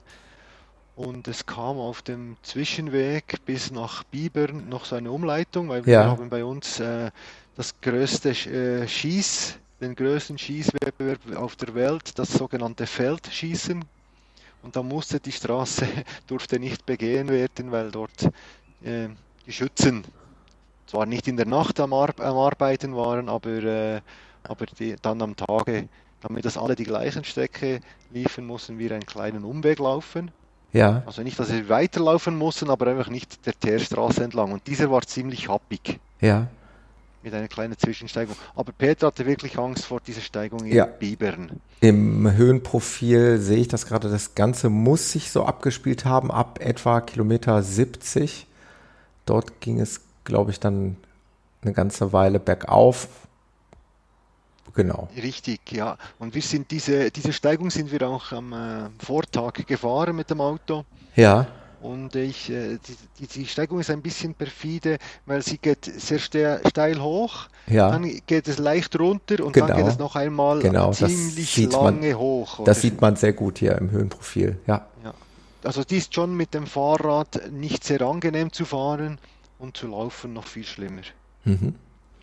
Okay. Hat der Peter mittlerweile seine Schuhe gefunden? Äh, ich, äh, doch, warte mal, ich habe meine Schuhe gefunden. Ich, dü, dü, dü, ja, wo ich halt gerade hatte ich es. Dann war ich gerade auch wieder auf das Segment gegangen. Ja. Overview, Strava. Mhm. Ich hätte ja selber nachgucken können. Ich habe doch, ja, genau. dein, ich hab doch deinen Lauf. So Oder hast du das in Strava nicht gepflegt? Doch, doch, habe ich. Gucke ich da. Äh, Schuhe Essex Gel DS genau. Trainer NC21. Richtig. Hätte ich doch selber nachschauen können. Schau ja, an. Ich glaube, wir kommen der Steigung, ich weiß nicht, ob der nächste Einspieler sich da schon abspielt. Wir hören mal rein. Sein. Peter, es ist 5 Uhr 25, Dreiviertel der Strecke, 75 Kilometer. Hey, da muss man ja stolz sein. Ja, oder langsam so fertig. Ja, ist, die Beine tragen nicht mehr so schnell. Äh, Gerade hatten wir einen Umweg, einen kleinen, also geplanten Umweg da im Wald. Der war auch nicht so einfach zu laufen. Da war dann der Rhythmus wieder ein bisschen weg. Mal gucken. Geht mal ein bisschen hoch, rechts rüber und dann irgendwann kommt noch mal eine richtige Steigung. Bis wir dann irgendwann, ich glaube dann die letzten 20 Richtung Biel rollen können. Noch sind es halt jetzt 25. Genau, wir, wir, wir, laufen jetzt Richtung Bibern und dann kommt noch die letzte, das letzte Pièce de Résistance, wie man bei uns in der Schweiz sagt. Der letzte Hügel, der wird noch ein bisschen hart. Ich werde mich dann wieder melden. Ja, da war da so mittendrin im Geschehen. Der letzte Anstieg. Wie war es, Peter?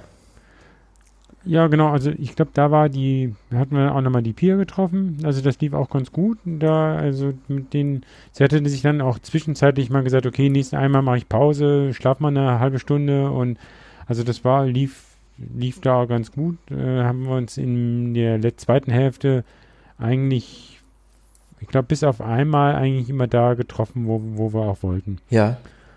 Und ich glaube, ich weiß nicht, war das so in Bibern, dass du äh, ähm, äh, eigentlich eher sogar äh, äh, hinten dran geblieben bist und, und dann bin ich ja schon vorgelaufen auf, auf die Höhe und äh, oder, oder, dann gegangen oder sowas, aber ja. am Ende ging es zwar steil hoch, aber es war nicht so eine lange Steigung und da insofern war es am Ende ja viel, viel einfacher gekommen als dann befürchtet. Ja, es war richtig. Ich habe in Bibern äh, jemand getroffen, wo ich nicht erwartet habe. Und dann habe ich ein bisschen geflirtet, wie das so ist bei uns. äh, und dann, als ich hochgeschaut habe, war Peter schon weg. Und dann dachte ich, oh, jetzt muss ich Gas geben. Und als ich ihn eingeholt habe, hat er schon fast äh, die Hälfte der Steigung hinter sich gebracht. Ah, guck mal. Gar nicht drüber nachgedacht, ne? Und schon ist es geschehen. Ja, ich war sehr überrascht, wie locker er also locker in Anführungszeichen, äh, er diese Steigung gemeistert hat. Ja. Ja, hervorragend. Ja, man sieht das auch an den Splits, also die jetzt nicht deutlich in den Keller gegangen sind. Also klar sind da jetzt mal sieben, siebener Zeiten drin, aber eigentlich auch nur zwei. Ansonsten hat sich alles äh, in sechs Minuten oder, oder sogar unter sechs Minuten, also sprich fünf Minuten noch was abgespielt. Also ja, stimmt. Ja. da bist du wirklich äh, so durchmarschiert. Also wenn ich das im Höhenprofil nachher rekonstruiere, muss diese Steigung zwischen anfänglich bei Kilometer 70 bis Kilometer 80 gewesen sein. Genau, also bei 78 war dann nochmal so ein größerer, genau. Genau. Und da gab es keine sonderlichen Einbrüche. Das waren alles noch Zeiten, die äh, viele Läufer froh wären, auf ebener Strecke zu laufen äh, und nicht erst auch bei Kilometer 75. Zeit, genau. Ja. Okay, wir hören mal rein, was wir jetzt noch haben. Wir haben gerade festgestellt, Peter hat jeder Schritt, den er macht, ist sein weitester Lauf, den er je gemacht hat. Jetzt sind wir oben auf dem letzten Hügel. Peter, es war nicht so schlimm, wie du dir gedacht hattest, oder? Ja, es ging, also letztes kleine Hügel kommt man wirklich langsam laufen. Mal gucken, wie ich jetzt wieder in den Rhythmus reinkomme. Aber wenn es dann nur noch flach an der Aare und am Kanal lang geht, das liegt mir eigentlich sowas. Mal gucken. Also wir nehmen jetzt noch zweieinhalb Kilometer mit äh, dem Hügel hinunter wieder und wir dann. Wir sehen ja auch jetzt schön alles hell. Genau, der Tag hat schon lange begonnen. Wir sind schon alles schön hell und können die Natur genießen. Die Vögel zwitschern, wir genießen es. Peter macht das super. Hervorragend. Das hört sich richtig gut an. Noch für Kilometer. Wo wart er da jetzt? Fast 80. Genau, ja. Ja, genau. Also 80 war dann schon wieder fast unten in Arch. Ähm, da ging es dann noch ein bisschen durch den Ort, bis es dann an, den, an das Flüssle kam. Aber das war wirklich dann Gefälle. Ne? Also das ging ja dann aber asphaltiert runter, insofern angenehm zu laufen. Also man, äh, Problem ist ja, wenn du dann stark, sehr starke Ge Gefälle hast, dann, dann äh, geht das ja auch in, in, in, die, in die Muskulatur rein. Ne? Ja. Das kann dann zu Krämpfen führen. Also ich hatte ja weder im Oberschenkel noch in Waden, toi toi toi, ich fast gesagt, okay, ich kann es jetzt noch nicht fassen, aber keine Krämpfe gehabt und insofern gut durchgekommen, ja. Ja, richtig stark. Also warst du wirklich noch gut unterwegs für, ja, gerade mal noch 20 Kilometer. Hören wir mal rein. Wir haben soeben Kilometer 90 passiert in einer sehr guten Zeit. Wir sind unter neun Stunden aktuell am Laufen. Peter, wie fühlst du dich? Boah, probier einen Fuß von den anderen und nicht viel langsamer zu werden. Wobei du wirst nicht langsamer, so wie ich das sehe im Moment, bist du immer schön gleich. Ja, Super. Auf sechster Schnitt. Das ist schon gut. Ja, ich denke, das probieren wir jetzt durchzuziehen, ganz locker. Versuchen wir so, das nach Hause zu laufen. Du machst es ganz gut. Ja. Da merkt man, oder man hört dir dann schon natürlich auch die Erschöpfung ein Stück Ja. weit an. Ne? Ich meine, das wäre auch unnormal, wenn es nicht so wäre. Ja. Äh, Ich bin ja noch, ähm, den haben wir jetzt gar nicht erwähnt, dem, oh, vielleicht kommt nachher noch der Schnipsel auch mit dem Stefan, der der, auch kommt als nächstes. kommt gleich, aber den, Ja. mit dem bin ich am Anfang auch noch viel zusammengelaufen, ein anderer Podcast-Hörer, den hatte ich auch auf, über, über Facebook-Chat angepinkt, ob er heute Abend auch Zeit hat. Ich weiß nicht, im Live-Chat ist er aber auch nicht dran, ne? Nee. Wenn Der Stefan ja, Meyer. bitte jetzt melden. Also auch Gratulation und herzliche Glückwünsche für äh, seinen Finnischen.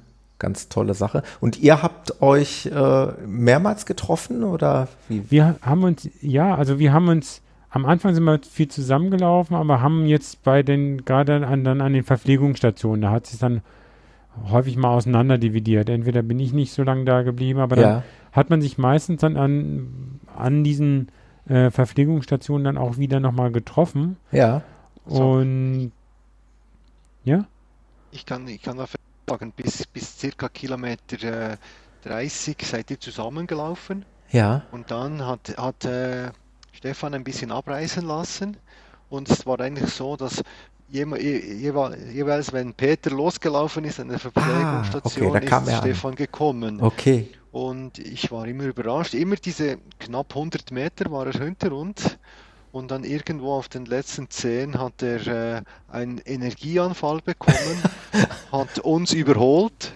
Und zwar in, in, in einer Pace, das war äh, fantastisch zu schauen, muss ich wirklich sagen. Hut ab vor dieser Leistung von, äh, von Stefan, was er da gezeigt hat.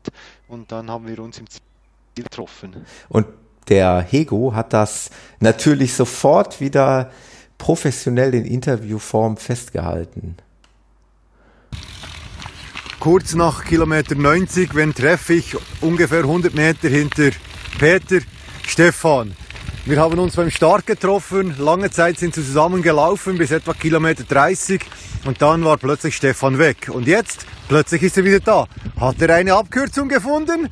Wie geht's dir, Stefan? Ja, ziemlich fertig. Aber in Gedanken sind es eigentlich nur noch sieben Kilometer und es funktioniert irgendwie bei den letzten zwei Kilometer. Die kann man sich ausschalten. Das wird klappen. Ja, und mit einer hervorragenden Zeit, so wie es aussieht. Also halt durch. Dass wir die zehn Stunden machen. Ja, halt durch. Ich bin voller Optimismus, dass du das schaffst. Klasse. Hego, du hast alles perfekt festgehalten. Tolle Leistung, auch wie gesagt vom Stefan. Äh, dann dürftet ihr in etwa ja gleich ins Ziel gekommen sein. Ne? Also ist er in der gleichen Liga unterwegs gewesen wie du. ja, er ist dann am Ende, glaube drei oder vier Minuten vor mir Wahnsinn. sogar noch reingekommen. Starke Sache. Ja, So. ja. Klasse Leistung. Ja, jetzt war er wirklich kurz vom Ziel. Wie fühlte sich das an, Peter? Da weiß man dann zum ersten Mal so, oder da ist man sich so ganz sicher, ne? Das gleich habe ich es geschafft. Das nimmt mir keiner. Ja, also ich bin dann immer der Zwecks, also normalerweise bin ich ja ein Optimist, behaupte mhm. ich jetzt mal so. Aber in so einer Stelle stapelt man natürlich trotzdem immer. Aber wo ist denn ah, der Pessimismus nee. komplett geweicht, Peter? Hm? Das, wo ist der Pessimismus komplett geweicht? Also im Kopf eigentlich schon, nach außen hin habe ich natürlich immer noch gesagt, na, man kann auch noch in den letzten drei Kilometern zusammenbrechen. Ja. ähm, aber eigentlich hatte ich das nicht mehr erwartet, nee. Also und gehofft schon also, gar nicht wir müssen vielleicht sagen, wir haben diskutiert, wo wir den nächsten, Podca äh, nächsten Schnipsel aufnehmen. Ja. Ob das bei Kilometer 5, 3 vor dem Ziel oder einen ist. Ja. Und dann haben wir uns äh, geeinigt, dass wir uns äh, zwei Kilometer vor dem Ziel, dass ich das Handy nochmals zücke. Ja. Und dann bei drei Kilometern sagte Peter, komm, nimm das Handy hervor. ja, genau. Da war dann die Zuversicht da, genau. Ich weiß gar nicht, ob das jetzt der nächste Schnipsel ist. Denn da habe ich mir jetzt keine Notiz zu gemacht. Wir hören einfach mal rein. Seit Kilometer 95 sind wir am runterzählen. Jetzt sind wir schon bei nur noch drei Kilometer. Peter, was geht in dir vor? Ja, ich, ich werde ankommen. Und wir werden wahrscheinlich sogar die 10 Stunden knacken. Und damit ist dann ein gepflegtes Zusammenbrechen im Ziel erlaubt. Ich glaube, die 10-Stunden-Marke ist möglich. Peter ist immer noch sehr konstant unterwegs. Wir haben rund 6 Minuten Vorsprung auf diese 10-Minuten-Marke nach meiner Hochrechnung. Also werden wir schauen, was in drei Kilometern passiert. Stark. Ja, das war dann doch besagter Schnipsel. Drei Kilometer vor dem Ziel. Das ist ein hervorragendes Gefühl. Wenn man weiß, jetzt, und wenn man sich das Höhenprofil anschaut, dann ging es ja dann wirklich nur noch gerade weg, ne? Also keine Steigung mehr. Ja, ja im, im, im Nil selber schon, schon, das ist natürlich im Verhältnis. Ah ja, ja, okay, man sieht den minimal, kleinen Hügel. Aber dann geht es dann von ja. dem Flüssle dann wieder weg, ein bisschen hoch und nochmal Kurven und. Ja, vor allem ja. die eine Brücke. Die siehst du, ist so eine Bogenbrücke, die siehst du, du musst da 10 Meter hoch und das war psychologisch schon nicht ja. ganz einfach. Wie sieht das eigentlich des Nachts in Biel aus? Gibt es Zuschauer an der Strecke an gewissen Punkten oder eher gar nicht? Also jetzt sind wir ja am Ziel, also gegen, im, also das dann insofern ja nicht morgens. Also mhm. du meinst jetzt in Biel speziell oder in insgesamt? Beschreib mal den ganzen Lauf. Also über die Nacht natürlich gehe ich mal davon also aus. Also ganz im, im, ersten, also man muss es eigentlich, sag mal, in, in Viertel oder Drittel ja. unterteilen. Sagen wir. Im ersten Drittel sehr viele Zuschauer. Da gab es, wie gesagt, in Ortschaften, standen die Leute noch draußen, haben applaudiert, haben Feste gefeiert, haben ihre beleuchteten Zelte neben der Strecke aufgebaut, weil es war so schön warm. Das heißt, alle Leute haben, was sie normal drinnen gemacht hätten, halt einfach nach draußen an die Strecke verlegt. Äh, Im ja, dann so ab der Hälfte oder, oder sowas, wenn der Dunklen, Dunkelheit war, dann eher wirklich hauptsächlich an den Verpflegungspunkten, so Kristallationssachen, wo dann Leute zusammengekommen waren. Ja. Und ab und zu standen dann einzelne Leute an der Strecke. Das waren dann meistens aber auch welche, die auf in Anführungsstrichen betreute Läufer gewartet haben, die einen dann applaudiert haben. Und das war auch in den frühen Morgenstunden dann noch nicht so viel anders. Da ist man dann schon dem einen oder anderen Jogger, der einem sogar entgegenkam, mal, also da, da ist man so den, den ersten Frühaufstehern wie er be begegnet, die einen dann auch durchaus nochmal angefeuert haben. Und dann war noch, gleich hören wir dann noch dann die Stimmung am, am Ziel selber noch. Oder wie Higo, würdest du es auch so beschreiben? Ja, es ist richtig. Äh, ich denke, auf den ersten 30 äh, Kilometer bis etwa nach Großaffoltern ist, ist die Stimmung sehr gut. In Großaffoltern war sogar das ganze Altersheim mehr oder weniger an der Strecke. Sie sind zwar äh, gerade zwei Damen mit dem Rollator sind gerade Richtung Bett unterwegs gewesen, als wir dort vorbeikamen. Auch Pia hat bestätigt, das war äh, hübsch anzusehen, wie das Altersheim da sich auf, vor der Straße aufgebaut hat. Ja aber nachher ist klar, es, es wird dann äh, bei den Verkle größeren Verpflegungsstellen gibt es Leute oder auch dort, wo die Staffelläufer äh, die Wechselzonen haben, gibt es natürlich sehr viele Leute, Läufer und die applaudieren jedem, ja. der da durchkommt, oder? Äh, ja, das schon, aber nachher in, beim, beim Zielelauf sind es nur noch die letzten, ich sage mal 50 Meter, wo es dann äh, wirklich wieder Leute hat. Da läuft man durch Quartiere durch und äh, es war für für einen Autofahrer eher mühsam, dass ich nicht Platz gemacht habe und neben Peter weiterhin gefahren bin. Er konnte uns nicht überholen. Aber ja. ich wollte nicht, dass er uns überholt. Oder? Ja. weil ja, man weiß nie, wie Peter ja. einen Seitwärtsschritt macht, der vielleicht nicht ganz kontrolliert ist. Ja. Und darum wollte ich, äh, ich, ich sag mal, Peter schützen, das Auto sollte hinter mir bleiben. Ja, super, klasse. Und also wirklich besonders waren, also erstens A, am Anfang noch die, die Stimmung in, in Biel, in Aarberg an der Brücke und in Lüss, wo halt diese ganz, diese Masse von Radfahrern gewartet hat. Äh, Hegu stand relativ gegen Ende. Das hatten wir ganz klar ausgemacht und ich hatte vorher schon die ganze Straße runter zu so einem Kreisverkehr, überall Radfahrer und das war schon, also das war auch sehr toll an, an, an, anzugucken. Ja. Also, ja. Wir hören mal rein. Ich bin mir nicht sicher, ob das der letzte Einspieler ist. Es könnt, könnte sein. Ich spiele das mal ab. Kurz vor dem Ziel die Atmosphäre.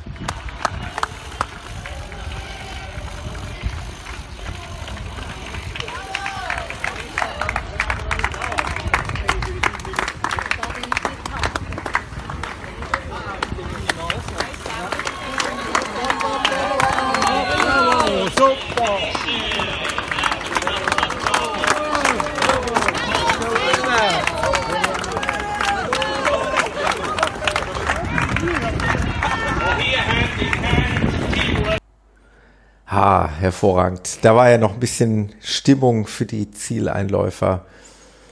Und wie ist es dir ja, dann ergangen, Peter? Wie war das? Was war das für ein Gefühl, als du durchs, durchs Ziel gelaufen bist?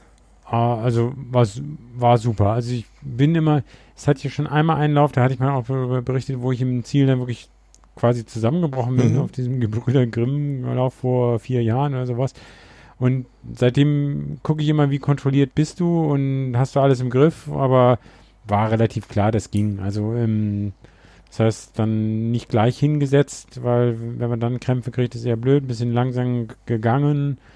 Äh, auch dann die Pia wieder getroffen, die uns hat einlaufen sehen. Wir beide hatten sie dann vor dem Ziel erstmal nicht gesehen, aber sie uns schon. Ja. Ist auch dokumentiert äh, von, von den Zielkameras. Ja. Äh, und ja, genau. Da war dann auch der, der Stefan im, im, im Ziel, der saß da schon auch fertig in so einem, einem Sessel. Da gab es ganz nett so ein kleines Zelt, relativ nah an dem, äh, am Ziel, wo so, ja, wo, wo so kleine Sessel oder Stühle waren. Und es war nicht so voll, da hat man auch was gekriegt und erst bin ich nach ein bisschen hin und her gehen, was trinken, ähm, habe ich mich dann da hingesetzt. Und mh, hm, für dich, ähm, Thomas, da du immer ein begeisterter alkoholfreier Biertrinker ja. bist, gibt es dort in, in, in Biel. Ah, ein herrlich. Für dich. Genau, das heißt, insofern wäre das ein potenzieller Lauf für dich. Wäre ein potenzieller Lauf, äh, nicht nur wegen dem alkoholfreien Bier, auch äh, ja, wegen eurer beider Schild Schilderungen. Also ich finde äh, den Lauf nach wie vor, also nicht nur ähm, bedingt durch die Literatur, die es da gibt, die Bücher. Ich hatte ja eben schon den, den Oliver Stoll angesprochen. Aber jetzt mal jemanden auch äh, persönlich dann nochmal zu kennen, der der den jetzt aktuell gelaufen ist, das ist schon was Besonderes. Und ähm, vielleicht, Peter, was kann man das oder ist das jetzt zu plakativ, wenn ich das von dir verlange, zu sagen, wie würdest du den Lauf zusammenfassen? Was ist das Besondere an Biel? Also die Nacht wird das Besondere sein, ne? dass man durch die Nacht läuft. Gibt es noch ja, also irgendwelche? Für mich waren es jetzt zwei Sachen, die besonders sind. Also es war einmal, weil es mein allererster Hunderter überhaupt ja. war. Da war der Respekt vor dieser Strecke erstmal da. Und dann die Erwartung, wie denn so die, die Stimmung sein wird und, und, so weiter. Und die Stimmung war wirklich, äh, also hat die, die Über Erwartung, ich will fast sagen, wirklich überfüllt. Das war natürlich auch geschuldet dadurch, dass wir super Glück hatten mit dem Wetter. Im Jahr vorher hat es teilweise natürlich geschüttet und geregnet. Äh, das macht, nimmt natürlich viel von der Begeisterung weg. Also insofern, da war war einfach super klasse. Dann noch natürlich äh, so eine Begleitung zu haben mit dem Hegu, das war auch nochmal ein super Erlebnis. Plus eigene Tochter an der Strecke. Also insofern ist da unheimlich viel Positives zusammengekommen und mm, meine Begeisterung natürlich von diesem Lauf äh, sehr, sehr, sehr hoch. Das glaube ich. Also da hast du ein großes Glück gehabt, ähnlich wie ich auch, dass du so eine ja, tolle Begleitung bei dir gehabt hast in, in, in dem Fall durch zwei Personen. Und dass man das Ganze dann nicht alleine stemmen muss. Ne? Ich meine, das ist sicherlich auch irgendwo ja. Wobei, machbar. Wie gesagt, glaub, wenn man so dann A schon mal einen Hunderter gelaufen ist oder B, sagen wir so, wenn ich jetzt nochmal Biel laufen müsste und der Hego wäre beruflich in Australien und kann nicht mit, mitfahren. Äh, ich würde natürlich immer noch mal gerne mit ihm laufen oder, was oder aber dann hätte ich, glaube ich, jetzt noch mehr Zuversicht oder, oder überhaupt, wenn man einmal schon einen Hunderter gelaufen ja. hat, ich weiß nicht, wie es dir geht, dann weiß man besser, wie man sich das dann einteilen muss. Und ich glaube, Biel noch mehrmals gelaufen zu sein, dann hat man auch mehr noch diese Strecken drin und das hilft mir immer un ungemein. Also Marathons kennt man ja dann von der Strecke auch, aber wenn man selbst, ich weiß, Hego, du läufst es immer nur einmal, ich laufe halt, wenn ich Frankfurt das fünfte Mal oder so laufe, kenne ich halt jede Ecke und das hilft mir auch unheimlich äh, für die Renneinteilung. Und ich denke, das wäre natürlich bei, wenn man Biel sogar ein zweites Mal laufen würde, würde auch nochmal helfen. Ne? Dann, dann weiß man, aber am Ende kommt zwar noch die Steigung, aber vor dem braucht man auch nicht so den höllischen Respekt zu haben. Ähm, und so weiter und so fort. Also, ähm, ja, Hego. bleibt für mich eine Empfehlung, also an alle, der, wer sich Die, die Frage an Hego, die muss doch gestellt werden. Reizt es dich denn jetzt nicht doch wirklich mal auch solch einen Lauf zu machen? Nein. Nein, ein klares Nein. Nein. also Nein, also ich, ich, ich wüsste nicht, wie angehen. Und ja. ich müsste viel langsamer trainieren und länger trainieren. Und meine aktuelle Situation äh, spricht eigentlich das dagegen. Ich äh, möchte eigentlich lieber schneller trainieren ja. Und, äh, und, und, und, nicht langsamer und länger. Und äh, darum ist es für mich, äh, also ich freue mich riesig, als Peter äh, mich da jetzt so positiv erwähnt hat. Das freut mich riesig. Es hat wirklich auch Spaß gemacht. Aber ich glaube, ich begleite lieber noch zwei, drei äh, andere Läufer oder auch wieder Peter oder dich, Thomas, egal wen, ja. an diesem Lauf, kann den Lauf so auch genießen weiß, was auf den Läufer zukommt und äh, die Popo-Schmerzen werde ich vergessen. Her herrlich, also hervorragend. Ich finde es ganz toll, dass äh, du deinen Weg weitergehst und dich da gar nicht beeinflussen lässt und dass das noch nicht mal für dich einen Anreiz auslöst, das auch mal zu probieren. Äh, das ist auch in Ordnung so und das ist auch gut so, denn äh, sonst würden wir alle irgendwann das Gleiche machen. Das muss ja auch nicht jeder machen. Ja, äh, wir wissen, mein dass du Anreiz aus ist ja auch, okay, das hat ja der Trainer von dem Verein, wo ich mitlaufe, hat ja auch gesagt, wie, du willst 100 Kilometer ja. laufen, dann wirst du langsamer. Der, der, war ja überhaupt nicht begeistert davon, als ich gesagt habe, dass ich in Biel 100 Kilometer laufen will. Aber mein Ziel ist es ja durchaus, nicht langsamer zu werden, sondern ich will ja auch weiter Marathon ja. laufen und vielleicht ja auch die drei Stunden dieses Jahr mal knacken, also auch schneller werden. Das heißt, ähm, für mich ist es eigentlich jetzt nicht ein Entweder-Oder. Das heißt nicht, äh, klar muss man, musste man jetzt oder musste ich jetzt für Biel auch mal länger und mal etwas langsamer laufen, aber wie ich vorhin schon erwähnt hatte oder am Anfang, also eigentlich ist meine Vorbereitung, die richtig vielen ganz langsamen langen haben ja eigentlich eher gefehlt. Ich habe mich ja eher über ähm, Wings for Life 44 äh, ähm, Kilometer äh, vorbereitet, den ich ja dann in der Marathonzeit von, was war das, drei Stunden sieben oder so was, das war ja auch nicht langsam, sondern eher ein schneller Marathon als Vorbereitung. Das heißt, ich mag eigentlich widersprechen, dass man unbedingt so viel, so langsam laufen muss. Wenn man die Fitness hat, kann man auch als guter Marathonläufer, denke ich, einen guten Biellauf äh, und äh, das ist aber, ja der äh, Hego, ein guter Marathonläufer. Ja, eben. Ja. Ich will ihn aber auch nicht überreden, weil, also wie gesagt. Äh, Absolut äh, nicht. Also ja, ihr braucht ja einen Fahrradbegleiter. Ja, genau, genau. genau das okay, dann, äh, sonst, sonst habt ihr keinen Begleiter mehr, das wäre nicht gut. Das stimmt. Hervorragend. Ja, kann man zusammen ähm, nebeneinander laufen. Aber okay, da bist du mir dann vielleicht nachher noch zu schnell. Zwei Fragen bleiben noch offen, Peter. Äh, zum einen, alles gesundheitlich gut gegangen oder hast du irgendwas, äh, irgendwelche Schmerzen, Blasen oder sonstige Dinge? Keine Blase. Ich habe ja noch nicht mal meine Brustwarzen abgeklebt, was ja andere Leute schon bei Halbmarathon Nee, das mache ich auch nicht, zum Glück. Brauche nee, ich das also habe ich nie Probleme gehabt. Habe keine Krämpfe, habe hinterher keine Krämpfe gehabt. Ja, perfekt. Ähm, und insofern, wie gesagt, wenn ich gesagt habe, dass einmal mir so ein bisschen, dass ich dachte, ich hm, merke ich jetzt das Knie vor Kirchberg, also da bei den 56 Kilometern. Das war dann aber hinterher in so bei dem Ho Chi Minh Pfad und hinterher auch wieder weg. Das heißt, äh, viel besser überstanden, viel schneller erholt. Ich bin ja die Woche drauf, gleich am Dienstag, wo ich dann beruflich schon wieder in der Basler Gegend war, wieder in der Schweiz war. Ähm, da war es so schön, dann hatte ich meinen Laufschuh dabei und ah, jetzt musste doch mal wieder laufen. Haben sich ähm, also bin da nichts groß gelaufen, aber acht Kilometer dann doch schon wieder gelaufen. Morgen werde ich auch mal wieder laufen, werde ich mit der Pia ein bisschen laufen und Ja. äh, es geht schon wieder. Und nächste Woche werde ich dann auch schon wieder ins normale Training gehen, da noch keine hochintensiven Intervalle laufen, aber ähm, mal gucken. Also ich äh, schneller erholt, sag ich mal, als nach äh, intensiven Marathons.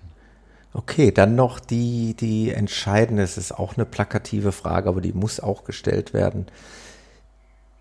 Aber eigentlich hast du es ja auch schon beantwortet. Also du würdest wahrscheinlich nicht ausschließen, das nochmal zu tun, oder? Und Ja, gekoppelt mit der Frage, äh, wären 100 Meilen was für dich? Hm, also ich sage mal, nee, nach, ich habe jetzt nicht nach, nach den 100 Kilometern gesagt, oh, jetzt muss es noch länger werden. Ähm, aber gesagt, Das habe ich komischerweise auch nicht gehabt. genau.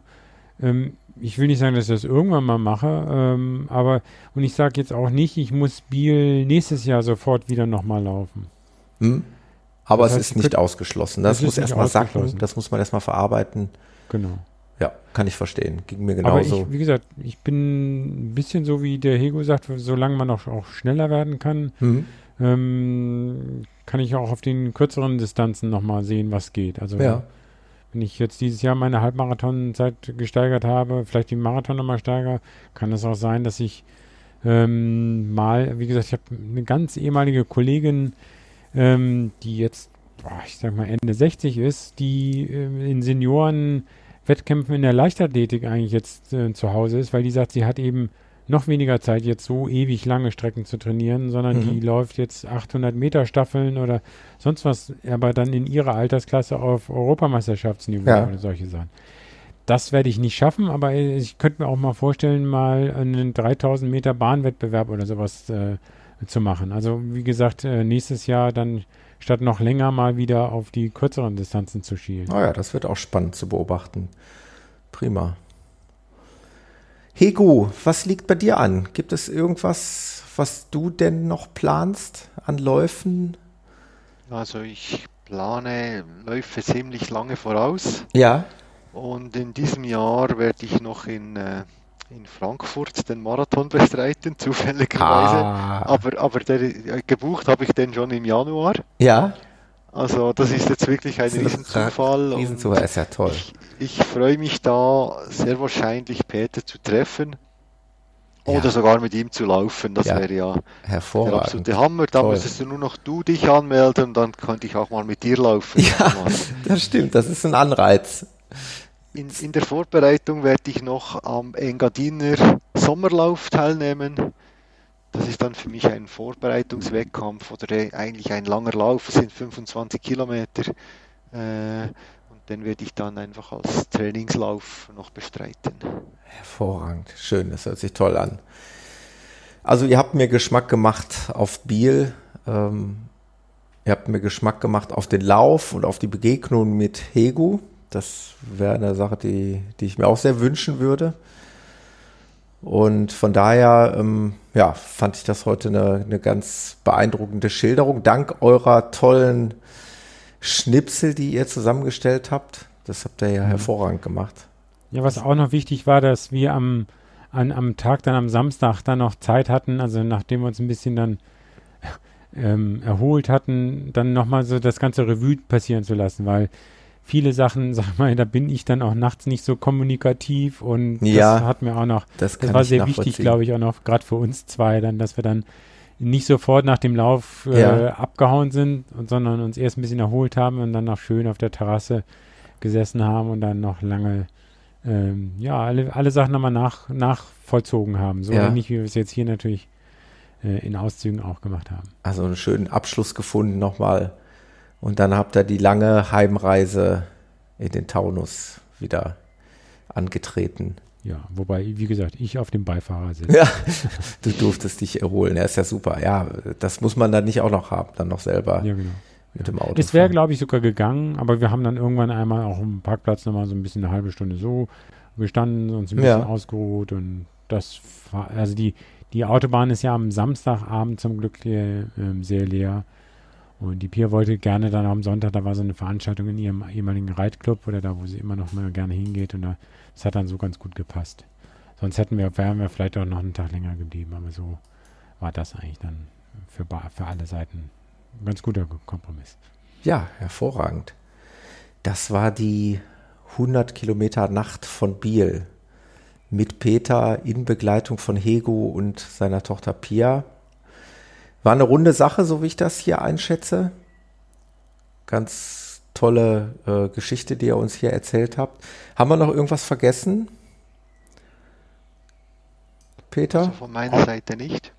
Nö, also ähm, wie gesagt, aus meiner Seite auch nicht. Also Dann würde ich das jetzt auch abschließen wollen. Äh, Nochmal verbunden mit einem ganz recht herzlichen Dank an, an euch beide, an die wunderbare Dokumentation.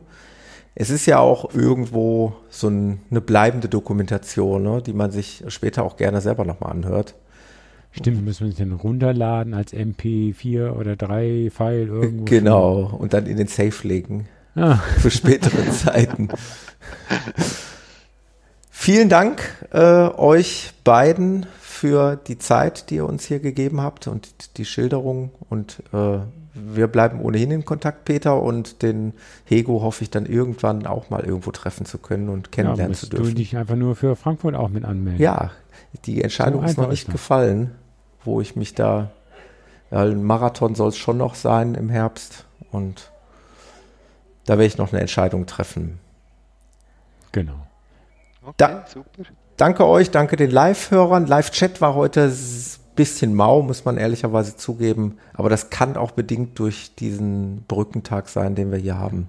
Fragen und, waren da, sind auch keine, haben wir keine verpasst. Oder? Und wir sind nicht an unserem äh, beliebten Dienstagabend aufgeschlagen. Das hat äh, diesmal terminlich nicht funktioniert. Jetzt sind wir halt an einem Donnerstag hier. Aber die Leute werden das aus der Konserve genießen, da bin ich mir sicher. Ich wünsche euch beiden was. Peter, wir hören uns. Hego, wir schreiben uns. Wunderbar, Bis die Tage. Macht's Danke gut. Vielmals. Danke ja. euch auch. Ciao, ciao. Tschüss. Tschüss. Ciao zusammen.